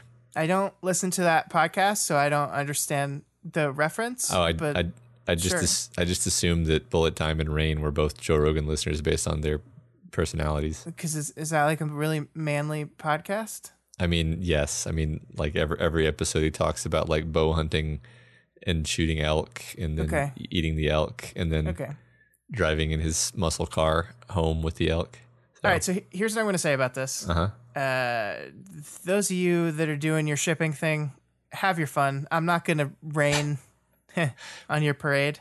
Uh, enjoy yourselves. Enjoy it. I'm not gonna. I'm not gonna sit here and analyze this thing and say no, you are wrong, and here's why. I don't. I don't care that, that much. Go have fun. Have fun. I, I was very much against this idea of shipping when we first started this podcast, and I have. I have. I, people have shown me the light, and I, I. I. I don't. I don't do it. I don't like doing it, but I'm also not going to criticize people for stuff that they enjoy doing. Right. Um. So just go for it. Like, do your thing. I what I want to talk about here in in this thing is I want to talk about the most important part of the conversation to me that I think is is maybe getting a little bit lost in all this talk. Um, I think there's this line in here that we need to talk about. This line where he says we were sharing stories but didn't feel like one upping one another. It was nice. And, and I think that's really important. I think that's really important because I think it's showing that regardless of what type of relationship this is, Rain was raised in a cult that put a huge amount of emphasis on these traditionally masculine things, these, I guess, Joe Rogan y type things, right? And part of that emphasis in this organization was this kind of drive to pit people against each other to compete against each other in this hierarchical system that like like to, to win the, the strongest is awarded the best woman whatever that kind of regressive bullshit. Um under that lens outside of breakthrough who the, men in breakthrough are definitely his friends um, but they are closer i think they're closer to his family right? I think i think i can say that at this point. Like these guys are more than just friends they're like a family i don't think Rain's had a relationship with another guy that isn't framed in that competitive like toxic masculine bullshit um, that that came from his break his his uh, origin Yeah. so this moment of just meeting another person that is interested in the same stuff he is interested in, that is just uh, is fun to talk to about the stuff, to, to swap stories about the the different things that they built and the different things they've done, and that there is no one upping here. There is no feeling of competition. Uh, that is so refreshing and so different for Rain. Um, and I think that's so important for him, and I'm so incredibly happy for him that that he's gotten to a place where he can have like relationships like this, friendships like this, whatever you want to call it. I don't care. Um, this is this is so so important for him as a character. Yeah, yeah, it's, awesome. I mean, I think that was my take as well. This the idea that it's totally a, a thing that that you know men can just socially click and, and bond very rapidly over shared interests and hobbies. Yeah. Um. And and that's that's I was like, yeah, that, that's what this is. And and and it's actually uh, super nice when that happens. Like it's the the all of the all of the jokes about bromance and so forth. Like that's that's referring to the phenomenon that that dudes who are not sexually interested in each other can totally think another dude is super awesome and, and want to be their best friend after just meeting them and, and so forth. Like that, that was my read on what's happening here. Sure. Yeah. Um, and, and I'm not going to say any other read is wrong. I don't, I, am not yeah. concerned enough. But yeah, I, I just wanted to focus on the importance of that uh, as a central, as a new, exciting, important experience for a guy who every, every, and, and let's remember he was like the shitty one of the group, right? So like, yeah, he was in competition with these people and losing constantly. Every man he knew in the fallen camp was superior to him, quote unquote. Um, mm. And so he's never he's never been in any kind of friendship where that doesn't matter. It doesn't matter who's better at what, or we just like the same stuff. We just like to talk about it. And yeah. I'm just I'm just happy for him. That's good. Yeah. I'm glad. I'm glad for Rain. Yeah, right. I mean, and in terms of what in terms of like what reading is correct, it's like I, I don't know. This this guy just showed up in the story. We'll we'll we'll, we'll, we'll, find we'll out. Like either we'll never hear about bullet time again, in which case I guess I guess it didn't matter that much, or we will, and then we'll probably get a little bit more clarity. But sure, but sure. either way, you you do you, everybody. Yeah, I mean, I, that's that's what I mean about you know, yeah, the, my my dropping my guard about the shipping stuff is I think when we first talked about it, I was very like, no, it's stupid. Why do people do that? I don't understand it. I don't get it, and I was very resistant to that. And and just to be honest, a kind of insulting way. Um, I don't care about it anymore. like, do, do, knock yourself out. I, have yeah. your fun. Life, life is hard and often shitty, and take your fun where you can get it. Yeah, right. Well, I mean, like on some level, shipping while reading a, a, a book is just something that happens automatically. As you're like, oh, I wonder if is this a setup for these characters getting together? Yeah. Um, it's it's the part where like every single interaction is is read into in a way that I that is sort of not supported. That that we begin to kind of be like, uh, what is the point of this exactly? But right, right, yeah. But again, and the answer is we will see. Yeah, right. Yeah. Um. So so so there's this I, I just as we wrap up this conversation, there's this moment where Rain's talking about bullet time and saying he grew up in a place where they did that, except his family was among the people who stayed. He said he shot someone before he was Kenzie's age, and Kenzie's response is, "I shot someone before I was my age. Flash guns don't count." I, I love that interaction, and it made me think about all these moments throughout this entire conversation where there's these fun interactions between members of Breakthrough. And you know what it made me do? Hmm. It made me miss Ashley because I, I, think there's these like, and I don't even know, I don't even know if the the conversations were consciously crafted to to make it feel like there were these hilarious Swansong holes, or if it's just what happens when you're so used to a character being involved in these kind of group therapy sessions and and putting her opinion into these things, and then they're just not there anymore. Um, it, it was it was very jarring for me when I realized that. I'm like laughing along at this funniness, and I'm like oh, I, I could really use a Swansong comment yeah. here. Yeah, yeah. I mean, her her her brand was a great a great uh, addition to to the the humor style of their group, and it's yeah. absolutely missed. Yeah, it's a, a great way. It's a great way to make us miss it in either an intentionally or unintentionally way. I like it. Yeah, cool. Good point. No, I'm sad. um, so the team heads to meet Nieves and Dinah after hearing that they've come to talk to the wardens. Finally. Their, yep. On their way, Naphtha asks if they're interested in fighting uh, the sleeper. All right, Matt. Let's let's talk about the sleeper. Do do we care about the sleeper? I mean, it's it's a fun uh, it's a fun mystery, right? It's to me, it's a fun joke that I don't think matters. Like I just I don't know. I, maybe I'm reading I'm not reading enough into it, but like I had someone comment on uh, Twitter it's like I'm surprised you didn't have more reaction about learning more about sleeper. And I was like, do we learn do we learn more about yeah. the sleeper? I guess we learned he's stronger than Alexandria and smart. He's, and, he's yeah, he's just he's just the most dangerous thing you can imagine within the context of this universe basically. Yeah. Um see, I'm I'm I'm kind of a sucker for um, the mystery in the background that you think you want to know more about, but you don't actually. That is never explained. Like sure, like I, I never I never want to understand like where Cthulhu comes from. Like I feel like every time you, I feel like you know every time J.J. Abrams opens the mystery box is disappointing because you're like, oh, yeah. like yeah, it's just something. It's just something. It was more fun when it was a mystery, and and J.J. Abrams kind of knows that um, which is the whole point of why he does that. But in, in this case, I I feel like this is kind of a kind of a meme, right? But also like it's it's I don't know, it's just fun. It's just kind of ineffably fun for me to have elements like this in a story. Yeah, but I mean, if if that element suddenly became a huge important part of the story, I don't know how I'd feel about it. Like Um, actually started mattering to well- the Like if this know? arc was the fighting sleeper arc, yeah yeah I would be yeah, I'd be I'd be surprised, but the thing is it would be in a way that made sense, right? I so mean, yeah sure it would, but like I would just be like I don't know I don't know I just yeah.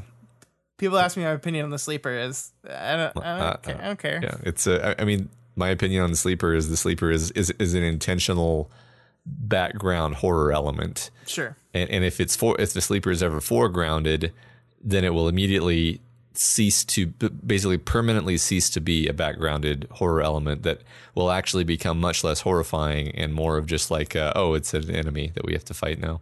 Yeah. Yeah. So, li- like, I mean, I mean, this isn't to take anything away from Nursery because Nursery was ultimately very satisfyingly horrifying, but like, you, you, you, it's hard to even put yourself in the position of, of like not quite knowing what Nursery was capable of, and and the like creepiness of being in her domain and you hearing like the slurpy sounds coming from the cribs and everything. Like, remember when, remember when that was all we knew, and we were just like, oh my god, this is so creepy and atmospheric now you just know that she can turn a whole area into a bunch of grasping fetus tentacles.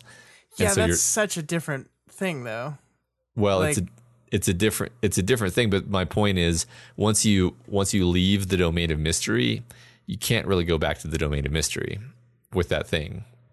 With with the it it, it is it change it fundamentally changes how that element operates in the story from that point on. yeah yeah true and, and even in retrospect is, is I think my point.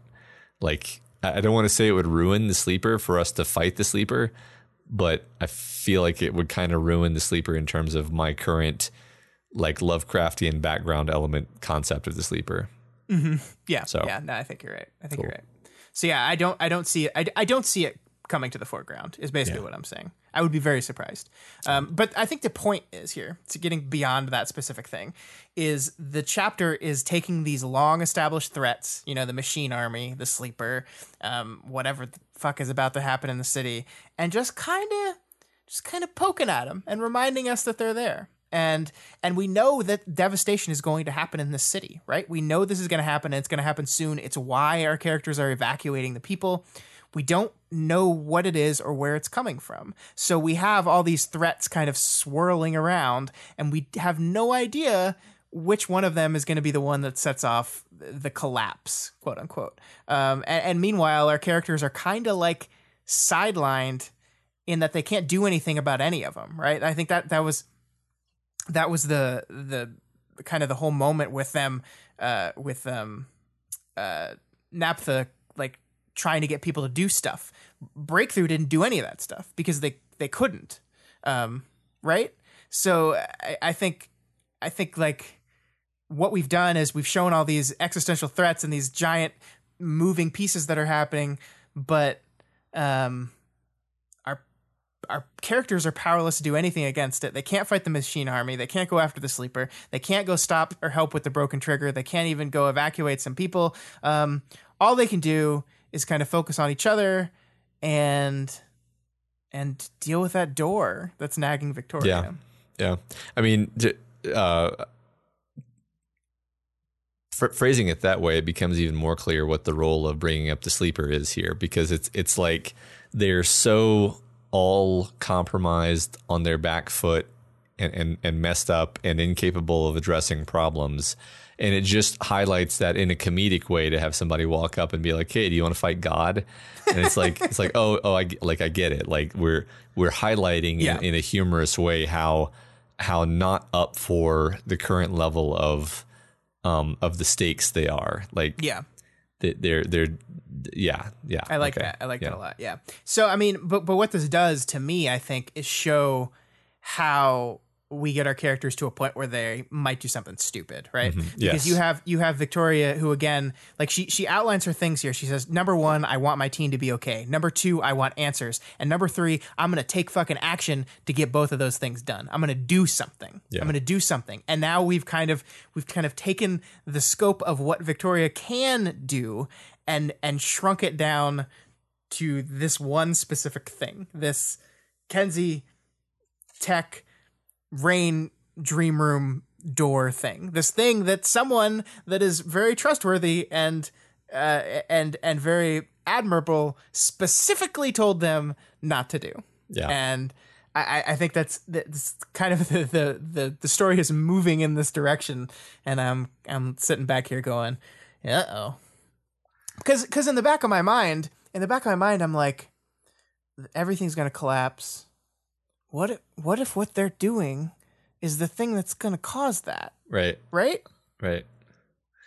Yeah, I mean, I I think that's ab- uh, I I mean, it's a story, right? it's a story, and, Right. and just like the, the fact that we're set up in this situation, and we have this foreshadowing dating all the way back to Glowworm, where Kenzie is talking about making a camera that can take a picture of the shard or whatever. I'm pretty sure that was in Glowworm. Actually, I might be wrong.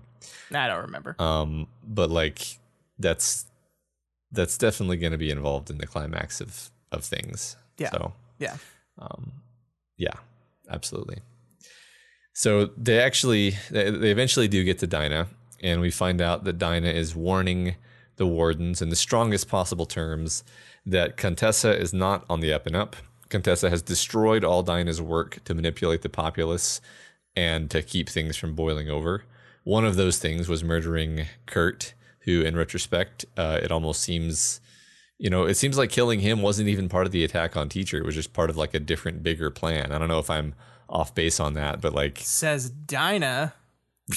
yeah, well, and and and and then I mean, so I don't know how into the weeds we want to get at this exact moment, but like then you have to start asking like, is Dinah playing her own game to try to discredit Right. Contessa? Like, like she's not necessarily. I mean, I, we're we're somewhat positively predisposed toward Dinah, but we don't know what's really happened in the last couple of years. We don't really know.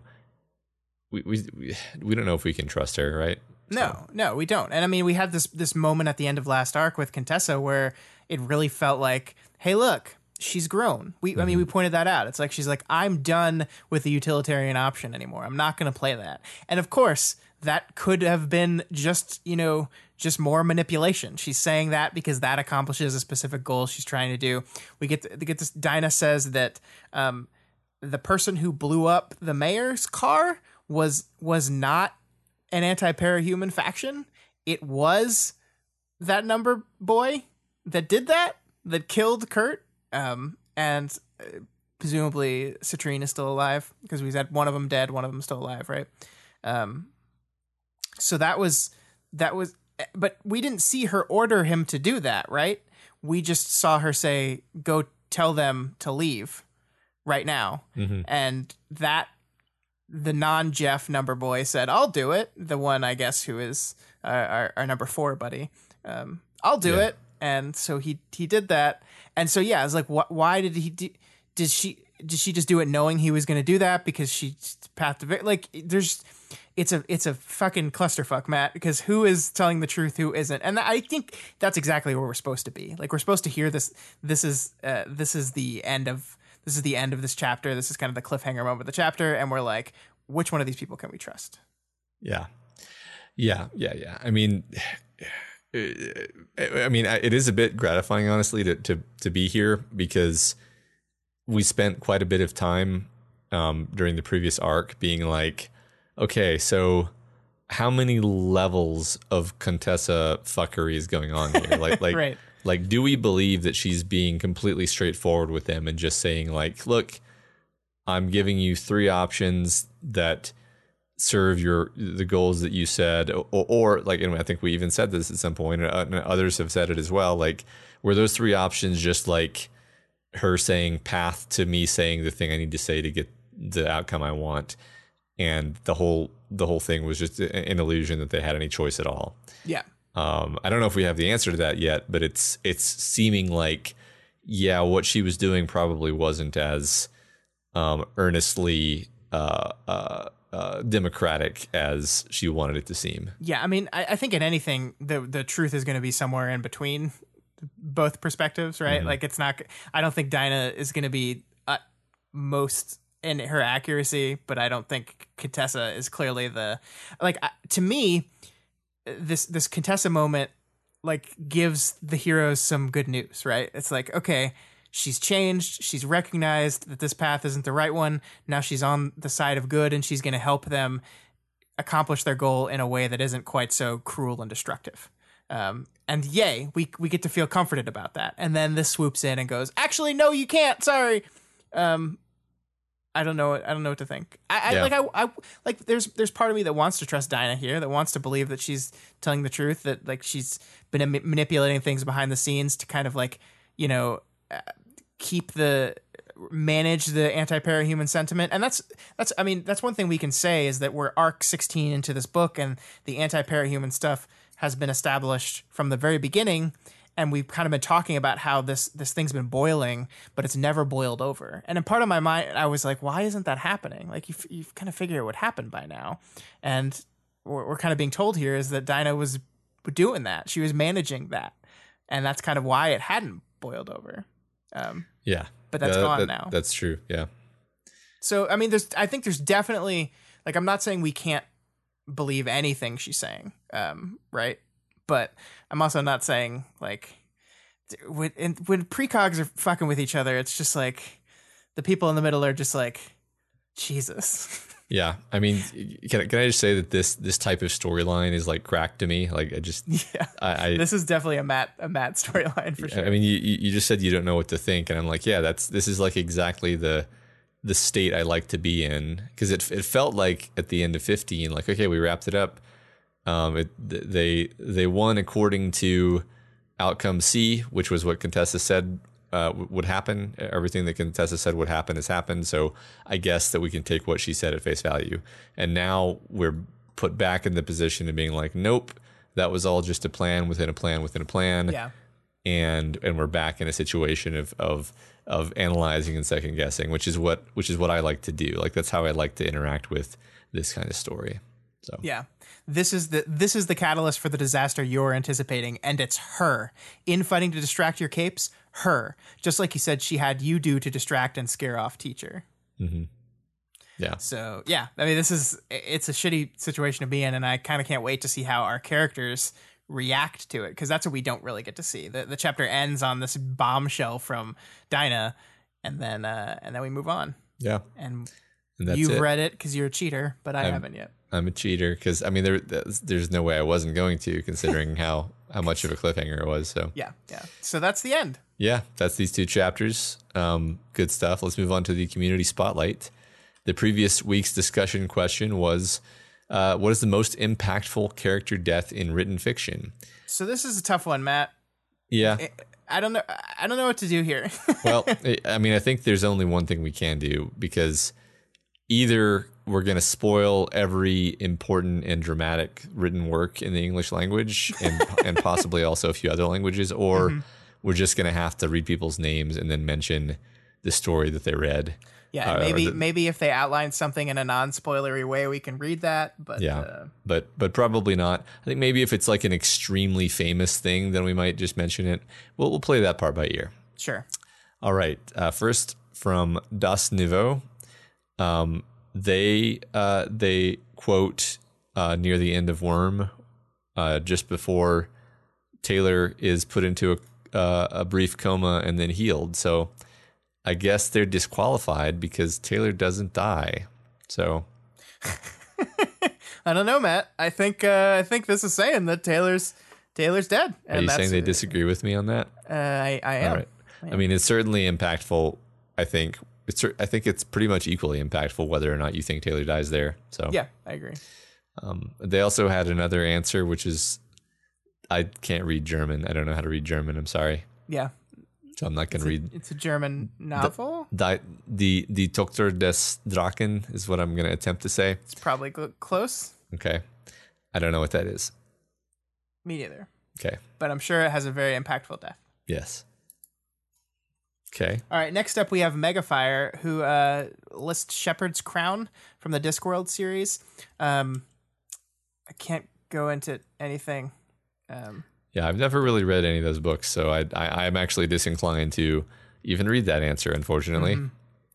Um, yeah, yeah, I think mm, I read it because I I probably will never will never read Discworld, um, and I thought it was a very beautiful answer, Megafire. So thank you.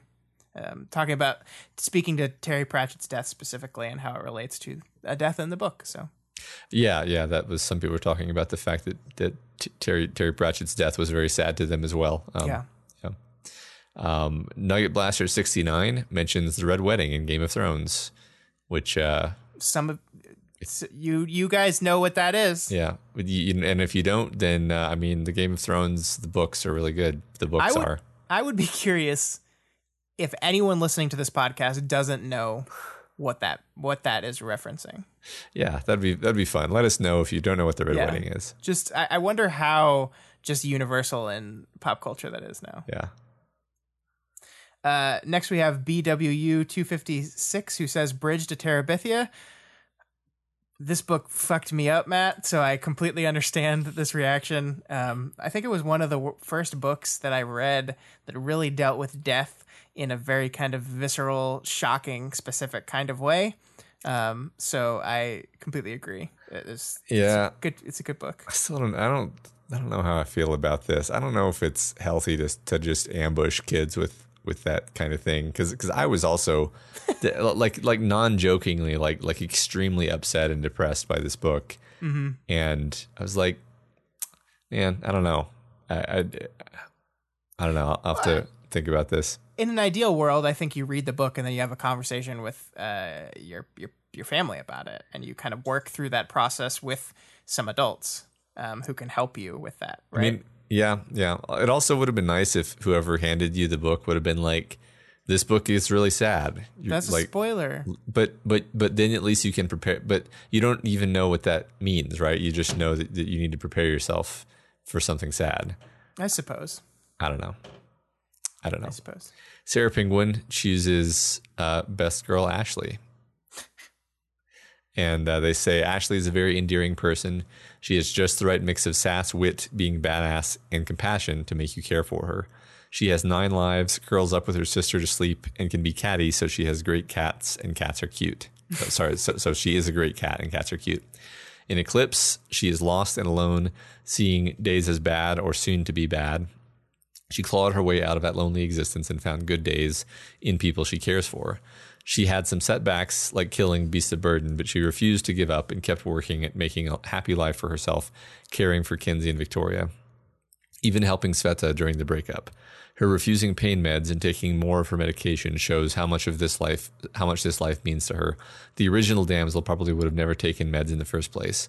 Just as she earns the life she works so hard for, sorry, she works so hard for, it's taken from her. Then there's Kenzie and Victoria with how much Ashley helps them, losing her will to be a big void and emotionally devastating for them. Uh, sorry, losing her will be a big void and emotionally devastating for them. Sorry about that. Um, yeah, Yeah, I mean, we talked a lot about Ashley, and I I loved this answer. Um, Yeah. Obviously, recency bias makes me give this exact same answer to the question, um, just because this was a really impactful death for me as well. Um, I I 100% agree with everything Sarah Penguin said. Um, I it's I'm I'm so happy that Ashley got to live the life she wanted and she got to uh, be the person that she wanted to be, not the person she was struggling against. Um, but yeah, it is it is very sad that she's gone. yeah, yeah. I agree.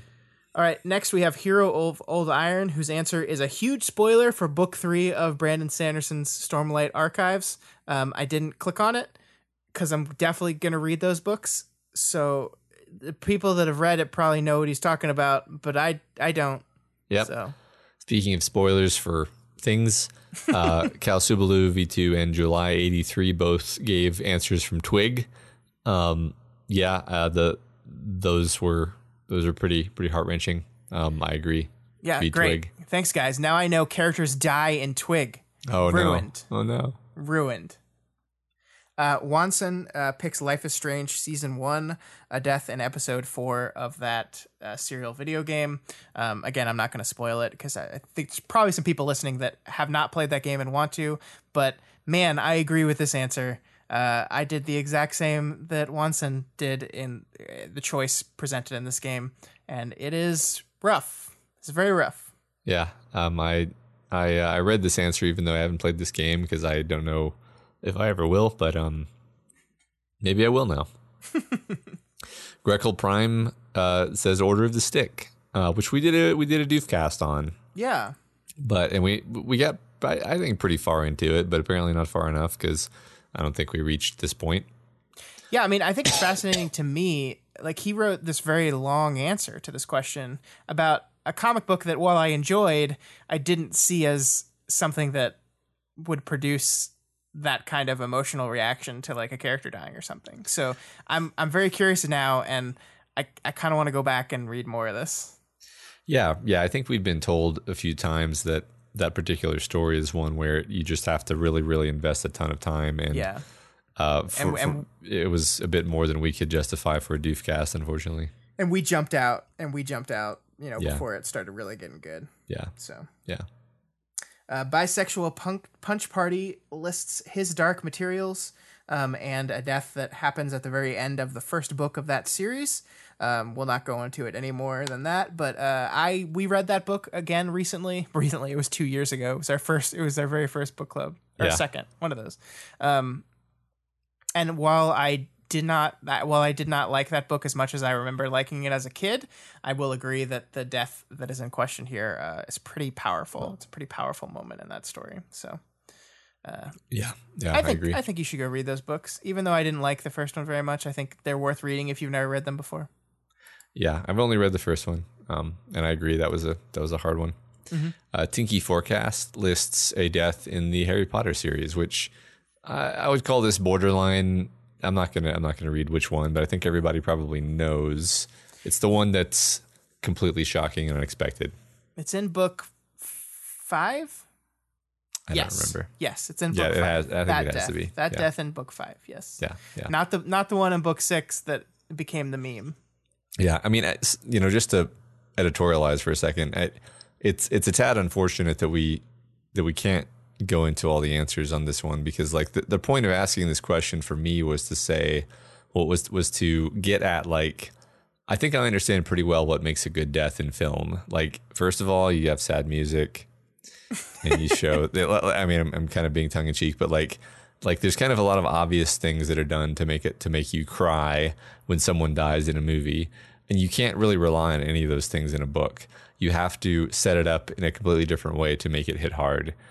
Um, and it's very. I, th- I honestly think it's pretty easy to flub. Like like some of these some of these some of these answers I like I, I I- may have liked the book that the death happened in, but I just kind of felt like the death was like, yeah, that was that was sad, but like I didn't I, I didn't cry.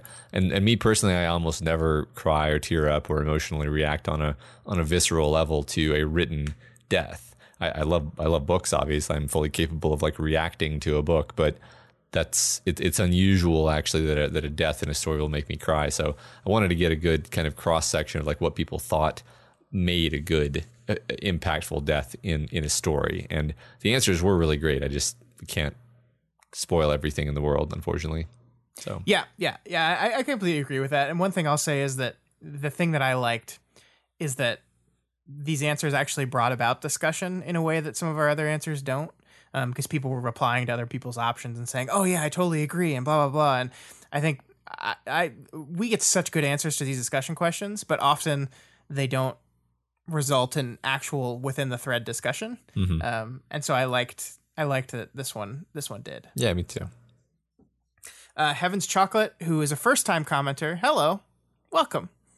Um, listed JoJo's Part Seven Steel Ball Run.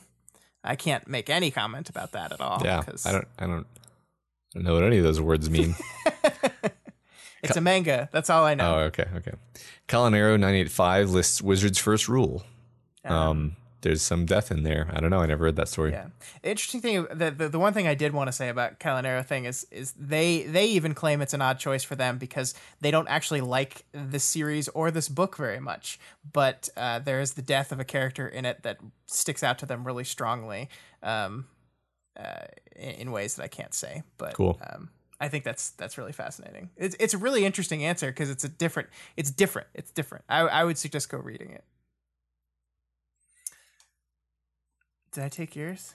No, you're. I, I I I read that one, and then you. Okay, sorry. we have running to da food. I love that name. Um, they talk about Vista a little bit and, and how how hard Vista's death hit them death quote unquote hit them in the story uh, they, they had liked her in worm but really came to adore her in ward uh, and how she's older and has come to terms with herself as a veteran, a fighter, and a survivor. Um, her interlude chapter in Worm stands out because of her unrelenting sense of fatalism, and it was distinctly disturbing to see that through the perspective of a 12 year old girl who had lost all of her friends and wouldn't let herself cry. Um, they said that fast forward to Ward, where Vista has learned to channel that cynical fatalism through dark humor, edgy eyeliner, and fantastic swears. It's still there, but she seems to have conquered it, to have grown and developed in spite of it. But then, when we're led to believe that March kills Vista, uh, running to the food thought that the text was coming full circle and legitimizing younger Vista's fatalism by concluding the story of the child soldier. She was forced to grow up too fast and she died too soon. It made all Vista's progress seem futile. But then she's not dead. So yay. so running to the food says, um, I, the moral of the story is I will never again take Vista for granted. Me neither. Me neither. Yeah, and I will never um, judge Wildbow's story choices prematurely either. Mm-hmm. Yeah. Uh, Loger or Eoger, you know, we're gonna have to pick a font with serifs at some point. um, says uh, a, a death in Guy Gavriel Kay's The Lions of Al Rassan. So you people that have read that probably know what that means. I don't. Uh, March was May picks Chronicles of Narnia, and they pick an interesting thing. Chronicles of Narnia. Uh, Their argument here is that this death um, was not.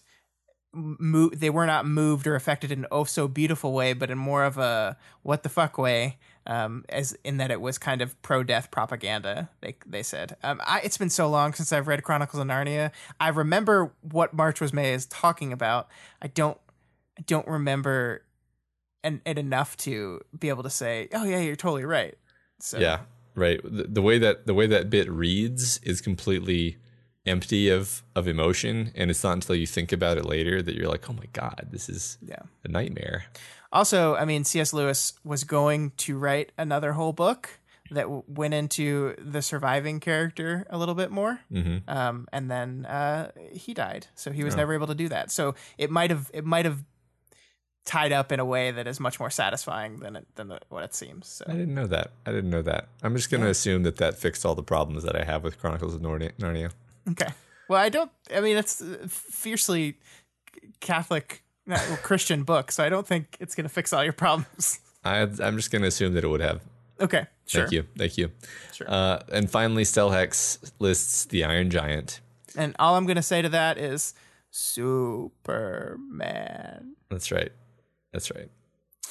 Um, yeah, like these are all great answers. I, I kind of want to go. I, I like. I want to study. I want to study the answers and understand what what precisely makes these work so well, right? Because again, there's a lot of deaths in fiction. There's a lot of deaths in written fiction. Sometimes they feel like nothing. Sometimes they hurt a little bit. Sometimes they're just gutting and they ruin your day, and you're just walking around in a funk for the next week and a half. And um, I'd like to understand why some work so well and some don't. So What do you know? Do you know a book, the book that's made you cry the most, if any? I I I I really can't think of of any book that has made me cry. And I'm not saying that that's because it's never happened. Um, I just don't think I process written words that way somehow. I don't know. I have all I- kinds I of other. You're- reactions. You're, you're a soulless monster. I get Yeah. it. I understand. Yeah, no, it's it's weird because books will totally like I'll totally be really sad about it. I just won't necessarily cry. Whereas whereas movies are much more likely to make me tear up in in that moment. Um, I, I agree with that sentiment. It is much more likely to happen with me in movies, but books have definitely made me weep.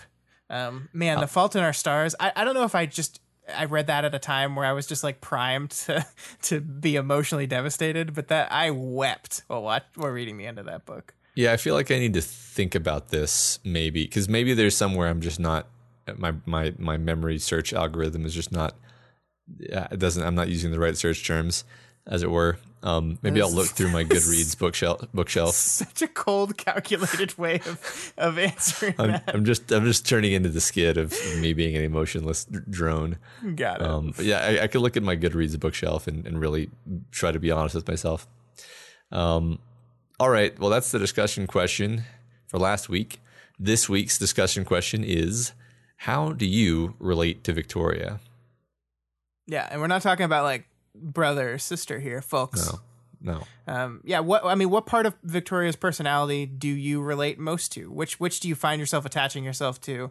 Um, and or Yeah. or maybe or maybe how are you not relating to Victoria would be a good Yeah, maybe. twist on that as well. Yeah, there there's there were some things in this chapter where I was just like, yeah, th- these are these are things that I that I relate to as a human being, like like f- flaw, character flaws that I have or character traits that I have, and I was like, yeah, that so that's always important in reading, especially for a protagonist. You you kind of want to anchor your your character, so um, yeah, let us know.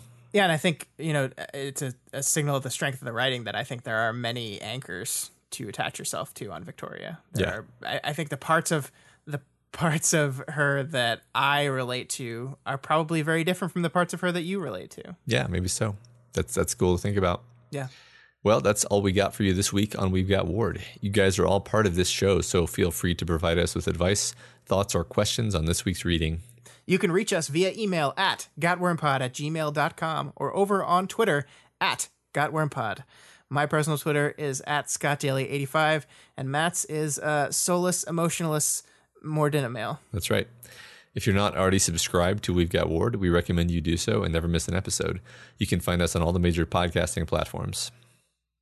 Uh, oh, you changed it. I was not. I was not prepared. As always, you can find this and all the other shows we do, including our brand new show, mm, "What You Say," over at our website, to doofmedia.com. You'll also find "Do the Right Thing," Deep Impact, and uh, our book club over there, which is coming up next week.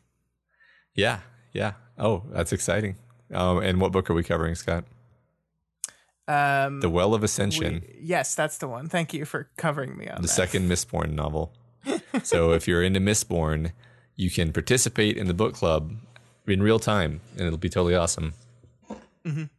And if you like any of our shows, any of those shows you just heard listed, consider donating to our Patreon account, patreon.com slash doofmedia. Remember that we just revamped our Patreon awards quite a bit. Um, and, and so if you if you checked it out in the past and decided it wasn't for you, or if you checked it out in the past and donated at, at one particular level, maybe check it out again, see if any of the new offerings appeal to you. Um, as it stands, you get to vote in our in our fan art and costume contests, join our Q and A sessions, access to, to our live streams of recording sessions, participate in, in our Discord chat, um, and and uh, engage it with us in in like a monthly hangout thing. Those are all options. Yeah. Um, and while you're on Discord, make sure you go to Discord. Uh, sorry, while you're on Patreon, make sure you head to patreon.com slash wildbow and donate to Wildbow as well, because um, the reward you get for doing that is uh, for this story to continue to exist. that's a good one. Yep. Special thanks to new patrons this week. We have Bidoofs at the $1 level, Kate P, Keegan L, and Andrew, and Jake T. Doof Dancers at the new $5 level. We have Varanus Sapiens, To Steal a Murder Bird, Yes Please, Running to the Food, Metathulu, and Alex. And new Doof Warrior at the $20 level, Nathaniel P.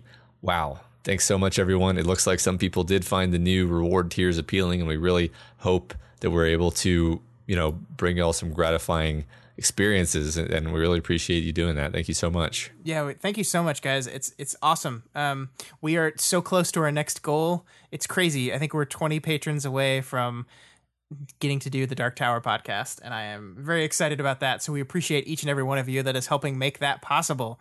Um, man, it's it's crazy, Matt. It's crazy. Yeah. Love you all. Yeah. Um, and of course, if you cannot afford to donate, absolutely okay. You can you can help us out in, in many other ways. You can share the podcast. You can leave us a rating and a review on Apple Podcasts or Stitcher. Um, you know, you can just like just like pester people on the subway. Just say, like say, hey, Yeah. hey, re- read this book, and like if you're curious, like what you're supposed to think about the book, listen to these guys Mm-hmm. Yeah. talk about what they think. You can use one of those boom boxes and just play it on the subway Oh, loudly. that'd be amazing. And I people- think that I think that would probably improve everybody's day. yeah, they'd be like, "Whoa, what is that? That that sounds really interesting. Let Yeah. please tell me more about it." Yeah, exactly. And Yeah. then you've made a friend. Yeah. Um, this week's spotlight review comes from 567, who gives us five stars and says, Cannot recommend enough. When I first found the show, it was still We've Got Worm. I spent the next seven hours straight listening to it with a goofy grin on my face. This show is a delightful mix of nostalgic recap, bright insight, the vicarious joy of someone experiencing the story for the first time. Even though I had reread Worm multiple times, Matt and Scott's deep dive every episode exposed new sides to the story that never occurred to me before. Following the show definitely deepened my understanding and enjoyment of an excellent story. Now that the show has caught up with Wildbow's publishing schedule and Ward, Matt and Scott can afford to spend even more time analyzing what Wildbow is trying to accomplish with each story beat. We've Got Ward has become an integral part of how I experience Ward, and I cannot go back. I look forward to each episode as much as I look forward to the new chapters. That's like the most compliment ever. Yeah, that's that's a lot of responsibility to I'm consider. that- terrified. yeah. the chapters are way better than what we do, guys. Yeah. I mean, it's an it's also an integral part of how I experience Ward, but in a very different way. Yeah. Uh, we also got this review from this uh, Elliot Diebold guy uh, who gave us five stars and said, This is a pretty good podcast. It's no deep impact, but it's all right, I guess. Um, I don't know what this guy's doing. Oh my god. Sounds like a real jerk. Yeah. Wow. Wow. Wow. Really appreciate that, Elliot. Thanks for the praise. Um. All right. Awesome. Uh, well, we're just starting out with uh, come with with from within. wow. Sorry, you wrote you wrote something different. I don't know what to do with this. Let, let me let me read this. Sorry, let me try again. We're just starting to find out what comes from within. So join us next week as we continue to explore this arc.